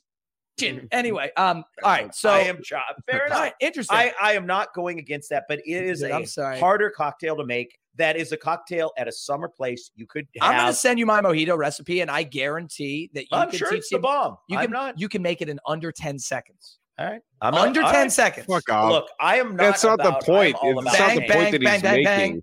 It's not the point that he's Uh, making. but it's part of There's it. Part of it mojitos is that- speed, and part of it's waste. All right. It's Yes. All right. It- What, what here's- other ones do you have and for the work? last Because one- you're making all me right. angry about right. All right. The last one is blended drinks. So when I went into the Arundel Wharf, they had the old school blender machine. Yeah. Not a blender, but like a professional blender where it's like the indoor. It it's turns. the, the it make. turns. for No, you. that it, it's not the the the like slurp, Fro- the slurpy, slurpy one. kind. No, it, it's like it's called a fucking uh god damn it. I can't remember what the name of it, but it's a machine where you put the blender underneath, the ice is in a big thing, Oh, and yes, you buy the mix from them. Yes, I know. And I don't want to call I can't think of the name of the company honestly offhand, but I was like, yeah, those are gone. I was like, no, we're and I am a I love a good pina colada. Dark rum float, I love those drinks. But when you're tr- efficiency wise, strawberry daiquiri kind of thing, you're like, no. And I haven't worked anywhere for years that does blended margaritas. It's always margaritas on the rocks. It's Mhm. I just don't do it. And I just It's the right way to drink the drink. The owner God's was- sake, yeah. Right. I agree with the margarita. But like this machine, this company we bought the mixes from, one, the mixes weren't great. And there's some sort of emulsifier in them. So I couldn't really like if I tried to make a margarita with just regular shit, it would come out, it was watery. All the ice melted. Mm. They had some sort of emulsifier to hold the something. So I couldn't do. So I said, like when we had the machine, I said no blended margaritas because they're coming out. They're Mhm. shit. It's just water. It's just all melted. But the pina coladas, and it's not honestly, it's not that I mind the pina coladas or the strawberry daiquiris, but the virgin drinks. Making drinks for six year olds pisses me off. And and the problem is also the way these are designed, the alcohol in it helps it to slide out of the glass. So Sure. when there's no alcohol, you got a lump of shit you're trying to dump out. When So you're busy as hell, about- you're like, I gotta get that. I gotta get little Timmy his virgin strawberry daiquiri. Timmy, are you, yes, and yes, we charged two dollars or three dollars more, but Timmy would have just gotten a Coke or a lemonade, no. and it would have been easy. Or a fucking uh, no- Shirley Temple. Give Till- Right, Timmy exactly. a goddamn Shirley Temple, and Right. he'll be fine. It should be no frozen drinks for any. Like, if you're not this old, you cannot ride this blender. That Well, kind right, of thing, you know? hundred percent. And we had we had a mudslide. And do we know what's in a mudslide? A Yeah. mudslide is Kahlua, vodka, um, and uh, Bailey's. And then there's usually like a vanilla base or something, or, Or you'll cream. put chocolate syrup in Right, a glass but- or some shit like that. so they would ask for virgin virgin fucking mudslides. I said, it's a drink that everything in it's alcohol. I was like, Just so pour him want a some chocolate, chocolate milk. So do you know what I do when you know what I've done in the past when somebody orders a virgin mudslide? Because we used to, uh, I used to, uh, tell them to fuck off. well, oh. I used to go to the beach. Hey I Timmy, hey Timmy, I need to tell you something. Timmy, hey fuck Timmy, you. come here. Come here. Hey Timmy, come tell here, come Go close, come close yourself. to You you, little fuck. because I want to whisper go something to you. yourself. Um, I Your used to mother's a beach whore. Where, and your father smells of elderberries. How do Um, how do you know her- I- his mom? I fart in your general direction. Um, I used to work at this beach bar that uh, our our famous drink there, you know, chocolate banana. It's very common, you know, the dirty banana, whatever it is. Um, and it's the same thing. It's really just, you know, it's the it's the chocolate daiquiri and you know with the banana in it. That's all. You- all a real banana or banana liqueur? A, a lot of times we just peel one banana, throw it in, blend it all right, together, right, right? And uh, you know, eventually, you know, other bars will do the banana liqueur. It's not important. Anyway, when you get the virgin one, I would literally just make a glass of chocolate milk, throw that in with ice and a fucking banana, and be like, "Boom, here's your fucking Because, you know, chocolate they don't banana." know. They're a kid. They just want sugar. That's all you need They to just do. want sugar and you chocolate. just make You're good. chocolate milk, and that's your that's your easy solution. But listen, it's a great. It combines both the insistence and petulance of a child, the annoyance of a virgin cocktail, and a blender. So that is a great way. You've been really good at shutting down these categories. That is a oh, great Oh, way. just wanted- no, no, no, I just- no, David, Dave, you've been like taking these categories and like you've been stretching them out. You know what I mean? Well, I And just I'm again, sorry. I, like I, I- I said, I, haven't- am I am a What talker. that? What I was that? What was I that? Was apologize. that a sex thing? I'm a talker. Was that a sex definitely thing? was. That It felt like it definitely was a was a sex- sex thing. I apologize, but uh, yeah, I haven't had. I literally haven't. I have not. this had a ain't gonna drink in two happen. You're half all the way in. Kansas, dude. All right, this is Mike- not gonna happen. Mike, Mike, I don't click know. banner number I can live four. Click vicariously banner through four. Steve's asshole. Oh, What are you doing? Taking a picture? All Or... right. okay. Question number four. What are you doing? Oh, Jesus He's Christ! dinging the bell near the Yeah, microphone. he's trying. Are you going to click the banner number four or not? I, don't- I didn't know what was happening. I thought to- we were taking a picture. Again, question number four. Ultimate mistakes and fuck, fuck ups. ups. Now, David, these can be yours or your coworkers. Like, for example, the fact that Comcast promises you workable internet, but then they constantly fuck up every single day and don't deliver workable fucking internet that gives you the megabyte download speeds that they fucking promise you. All right. Anyway, so something like that, but in the fucks. restaurant business, right? Those- So Yeah. ultimate mistakes and fuck ups can be yours. They can be your coworkers, but you know, it can also be a server that you saw in the wild that made a crazy mistake. No, I'm going to throw myself under the bus on this one, the first one. least, I appreciate that. this is, you know, this we all look, we all have been there. We have all fucked up. The best servers in the world, fucking professional servers for 30 years, have fucked up, made the mistakes. The computer wasn't fucking working right. So you hit the wrong button. We've all done it. So when I worked at Roy's in Hawaii, we had the bar downstairs. So we had a cart behind like a screen where you stack the fucking plates up. So when the plates started to get stacked up, or the busser had to go upstairs to get this or that or whatever, they'd throw a napkin over the plates and grab the plates, and you walked up the stairs. And then we had an open kitchen with the line, and the whole dining room was behind you. So everything was open. It was a whole open Right. floor upstairs, and you rolled by the line into the kitchen. So you had to hump these things up. It sucked. They're dripping. They're a little dirty. And we had a salad that had like a an Asian style dressing with like uh, soy and uh, sesame oil. So when you dump the plates in the garbage, some of this shit's dripping off. So I've got like entree plates and bowls, like you know, big fancy heavy plates. I got Okay. I'll go 15, 15 of them. Not, it, it was heavy, but it wasn't out of control. But I have the napkin over it. And, I, you know, you hump up the stairs, go by the line, go in the kitchen. Well, I'm doing it. And it's got that fucking drippy, oily, vinegary dressing. And these fuckers go straight out of my hands. They don't go down, they squirt out like you're squeezing Oh. a fucking wings, right? They- the top, the top and the bottom squeezing ones. and they Press them pop out. out. Yeah. So they come out, they go straight down, 15, 20 plates. You know, that who knows what they cost at this time, five, eight, seven bucks. But the fucking chef's right there, the sous chef, everybody's there. and it just and it just stops the whole room. You know, the dining room. Everybody's looking, and there's just ah, I dropped the plates. Luckily, Roy's is one of those kind of places because, like, a lot of places you work, shit breaks, and people mm-hmm. look and they go, "Oh man, shit broke," and they don't even. Yeah, they don't give like a Roy's fuck. was the Yeah. kind of place fuckers were because it was just like hundred that was only acceptable. So fuckers are running for brooms, boxes, Coming out of the woodwork, yeah. sweeping shit. Like Yeah. people were there. People were right there. like I remember one of the food runners, Warren. Rest in peace, Warren. He he fell off a cliff fishing and died Jesus Christ. was an awesome guy. Was amazing. Big heart, great guy. He was fishing at in the morning I'm and he sorry. accidentally fell off a cliff. No, I, I know, but he was a great guy. I, got to blow him up because he was such a nice guy. And yes, but he was right there, dude, just picking these fucking plates up. And I know, I, I can't remember if the chef came in into the kitchen and then fucking, you know how much those fucking plates cost, you motherfucker. But I know I was just like, oh my God, you know, and you don't come back. You're a Yeah, young right, kid right.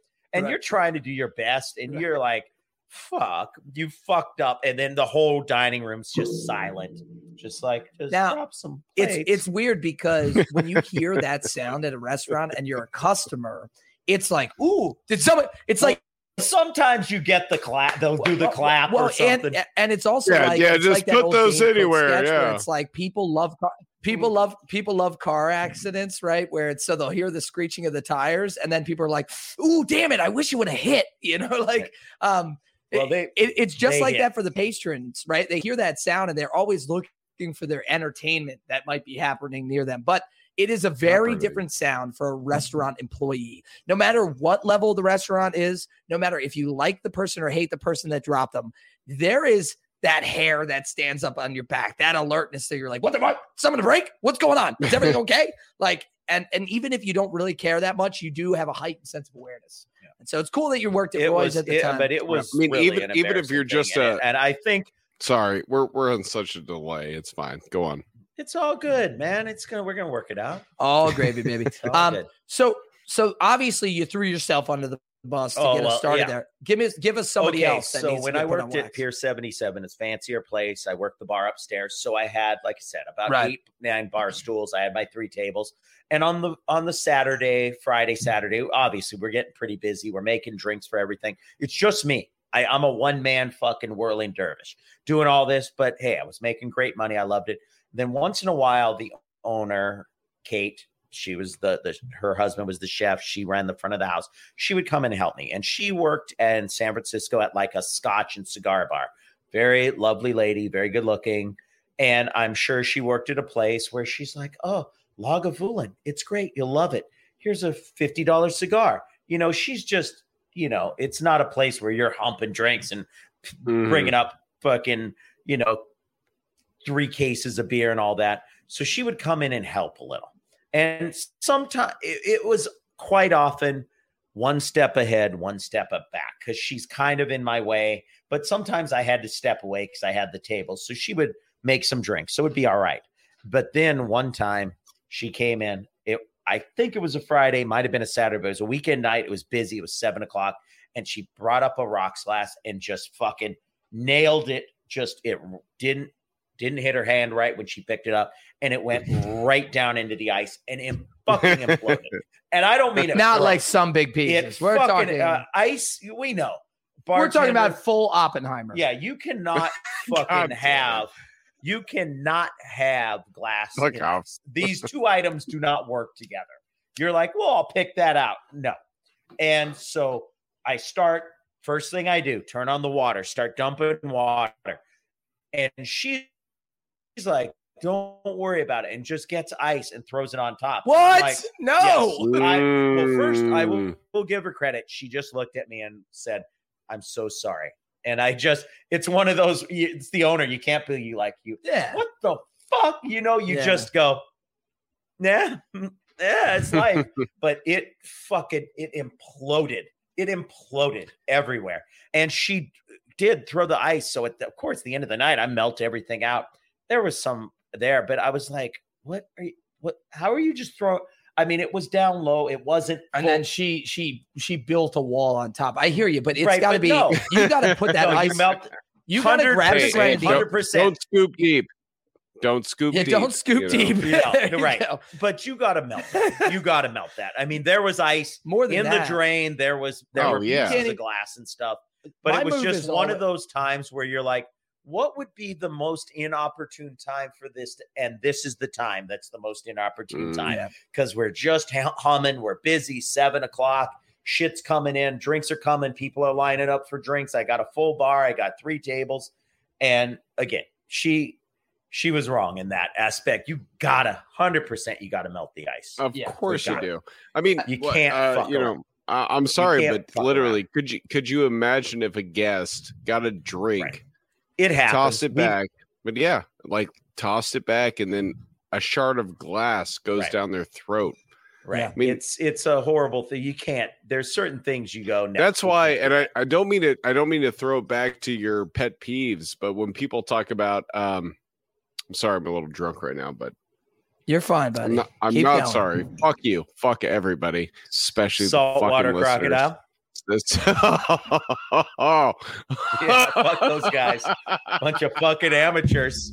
But Get 'em! When, when, Get them. people you know I've been when pe- saving the crocodile. when people talk about uh, you know, what do you do You- for a living? you can do it. God- Come on. God damn it, boys! We're not even at halftime.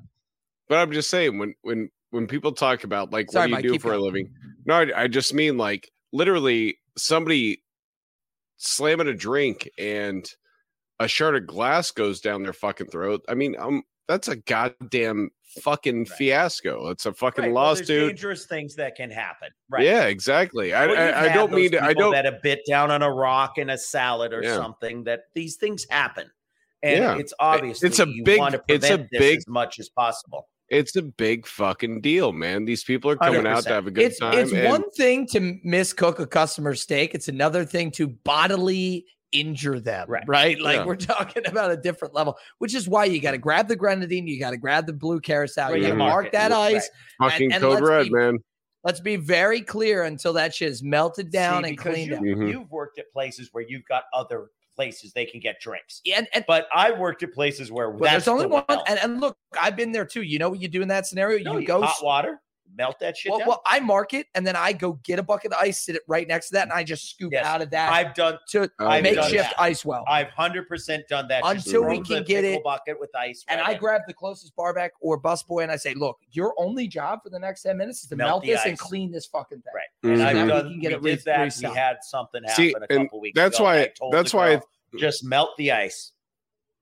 Yeah, Yeah. no, that's what I'm saying. That's why I think this podcast is important because that lady, out of all of her fucking experience in San Fran fucking Cisco, thought it was okay to just to pour some more fucking ice on top of the problem. That's It- all. That- it was it was just one of those things Yeah. where I was like, I was like, but there there's still glass in Yeah. Mhm. there. Well, no, been so gentle-handed. I wish at that It's the moment. boss, man. I- I It's wish a it- good gig. I wish at that moment you tell had her, you had the looked. fuck are you doing? I wish at that moment you had looked at her, poured the grenadine over top while making Mm. eye contact. And said, You want me behind this bar. You need me behind this Mm. bar. And you said, You're goddamn right. I ordered the code red. You can't handle the fucking Can't handle truth. the truth. No, the good thing And about the- it was when she just looked at me and was like, "I'm so sorry," and Yeah. you're just like, "Well, there and and there we are." At least she, at least she knew. So, she knew. She knew. She, She knew. knew. It was like Yeah. the, the worst thing she could possibly. That was it. well, that is an unbelievable fuck up. Do you have any more before we move now on? we're to- good. We, All right, let's move on to the final question of the first half. Question number five health code violations. For right. example, just putting ice on top of ice that has glass in it. bad. that would be a good example of a health code violation. But give us some of the shit you've seen. I have to imagine, you know, a lot of the places you worked at seem higher end, but but it's seasonal, and I know that people kind of are trying to make their buck in the season. Obviously, Mike, what do we always say for this category? Protect the innocent And the guilty, And- and the guilty, especially the guilty. Especially go. the guilty. Yes. yes. So okay, So I'm going to start with so at the lobster restaurant, which that will which will not be named. when when the original the owner that I worked for, the original, not the original owner, but the owner that owned it the most of the time I was there, it was a very it's a shack. So it was somewhat porous. So sometimes there were some creatures rolling through. So oh. at one point, Oh, a mouse bit a, a, a customer on the toe. what? I, I was there. I was not there at this time. I was not working My that shift. But a mouse, some lady, table six, had had a fucking sandals on and a mouse bit her on the toe. Do we know which toe? And no, we don't know the toe. I not a bad which which with the roast beef or the wah wah wah. Yeah, it's hard to remember. I don't know. Right. I That's mean, I got to be honest with you. It's I don't thi- know. I uh, not a bit. It would have been better if I had the toe. I could just bullshit. if this little piggy, that Yes. little piggy. you That's just well. I mean, we're already at a really long You know. podcast, so we probably don't need all. I don't details. remember when this little piggy got bit by a Right. mouse. And wah, I know And wah wah ran- was the pig. I So- fucking hate. I hate This both lady you guys right now. the I'm just and the owner. That's okay. We're, we're eh, that's all right. it's fun for us. Why are you so angry? I've been asking him that for 15 Yeah, I years. know. Man. He's, he's chain soaking. He's chain smoking Hey, rockets fuck over off, there. okay? All Just right, fuck off. man. That's all I have to right. say. Go back to Have- Maine, David, okay? All right. I'm in southeastern Kansas. So, all All right. right, no, that's fine. Actually in southwest Missouri, okay? So All get your there you go. All right, all right, all right, all right, all right. Let's be Okay, civil. let's- let's rein be it civil. Okay, nobody Okay. needs to bite anybody else's toe. So, so uh, All right, so mouse bit this lady's yes, and and the owner's mom worked the hostess stand at lunch. That it was true, so I'm going to go with it. She told the customer, "Maybe you dropped a fork on it. Well, Maybe you dropped a fork on your foot under the table." now that's insane. That's insane. right.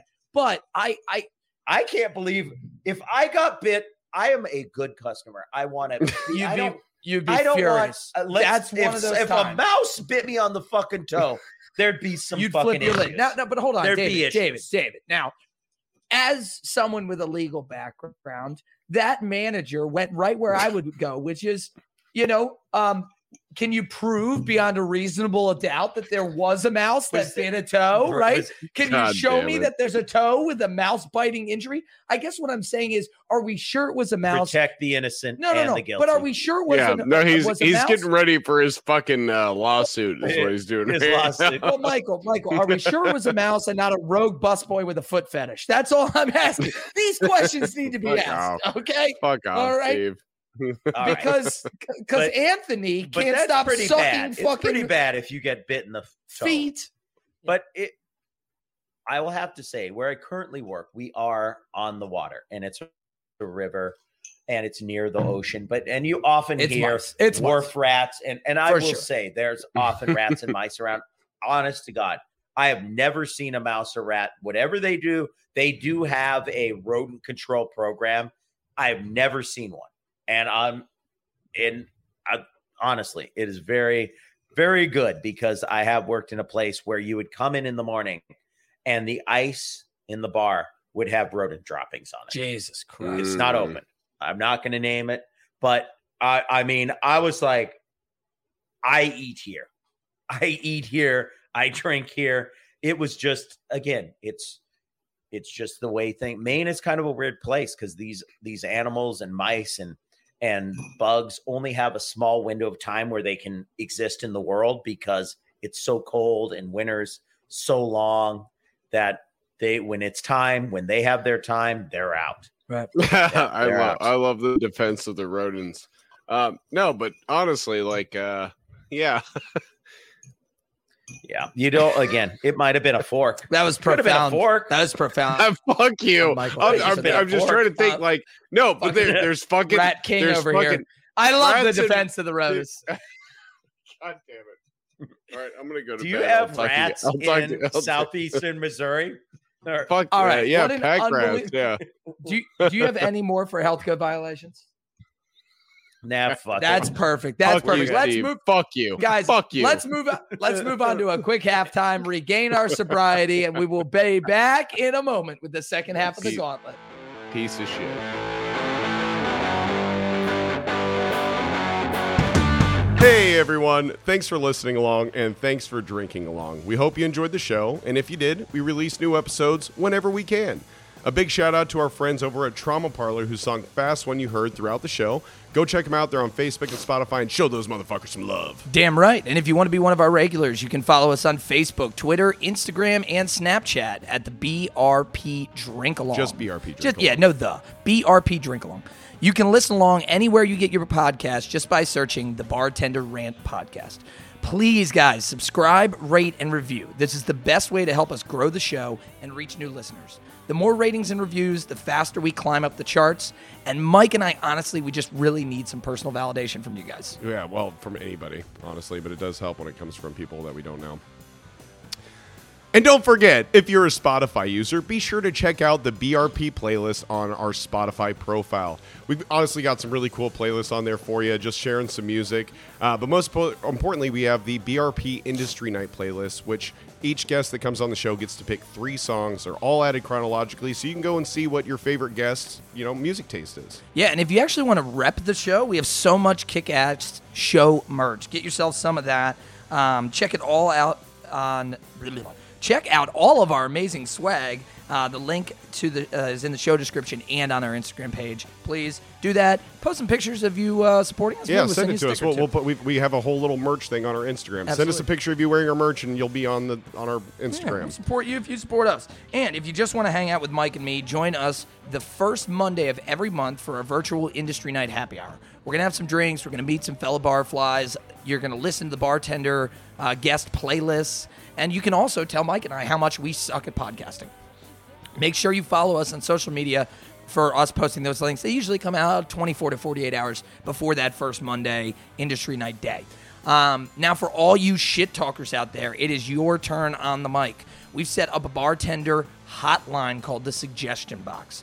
This is where you can air your grievances, tell your stories, or just rant about the bullshit you just put up with on your shift. Just dial 423 POD R A N T and drop us a line. Mike and I will play the best of the bunch and react to your crazy stories on this new bonus segment. So the next time the bar business has you saying fuck me, just dial 423 POD R A N T.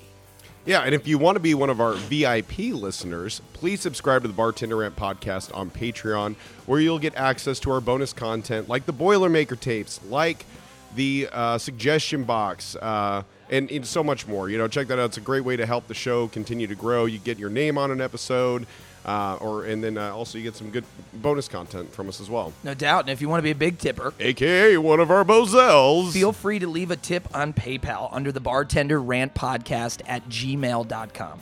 If you do, we'll list you as one of our executive producers and shout out your name and drink of choice in our uh, half during our halftime. well, segment. or maybe at the end. Man, we'll figure it out. We're going to figure it out. I'm just going to quickly name some of our amazing and generous Bozels. We have Mike, Mikey Sr., Mike's actual daddy, with a 7 and 7 and a maraschino cherry. We have the glorious Chandler. And the who- brass monkey. and the Brass Monkey. Leah Grace, all the way from Vegas with a classic old fashioned. Brandon from the Bartenders, you know, one of our uh, kind of uh, sister. Uh, Another partner in crime. Another partner in crime. Awesome. And he does daiquiris and car bombs, which is an odd combination, but more power to him. Leo, all the way from uh, Paris by way of Brazil, Mm-hmm. and his favorite drink, the grasshopper. We have Javier, Dactyl Death. Dactyl he is Death, a- motherfucker. the- he is the daiquiri daddy. I mean, is. he is that high that high ester, that butane rum. Love that drink. He is such a great guy. Uh, also from out in Vegas in our Vegas bar crawl.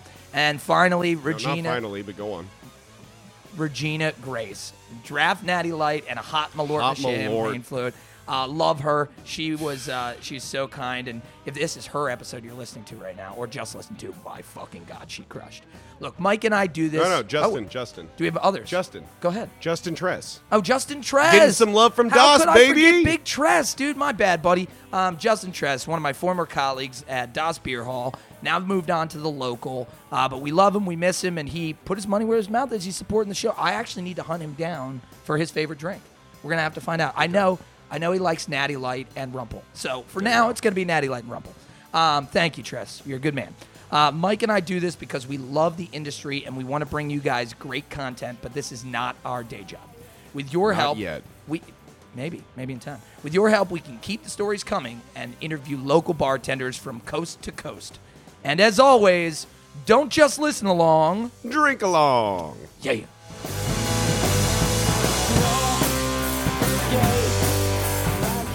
If you or someone you know is struggling with alcoholism or substance abuse, please contact SAMHSA's National Helpline at 1 800 662 HELP. That's 1 800 662 4357.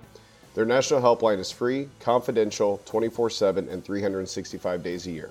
Look, we love you guys. We really appreciate listening along, but more than anything, we want you to stick around. And you can't do that if you're not taking care of yourself. So if you do need some help, please reach out to the national helpline. If you're an international listener, please just get online and find a helpline or a help center near you. And as always, Steve and I are happy to talk to anyone. If you, if you need just somebody to, to talk to or vent to, we're happy to be there for you. We can't offer you any professional help, but we really do appreciate you guys being a part of this podcast, and we want you to stick around. And Steve and I are happy to help in any way that we can to make sure that that happens. So, thanks again, guys. We love you, and we'll see you on the next episode.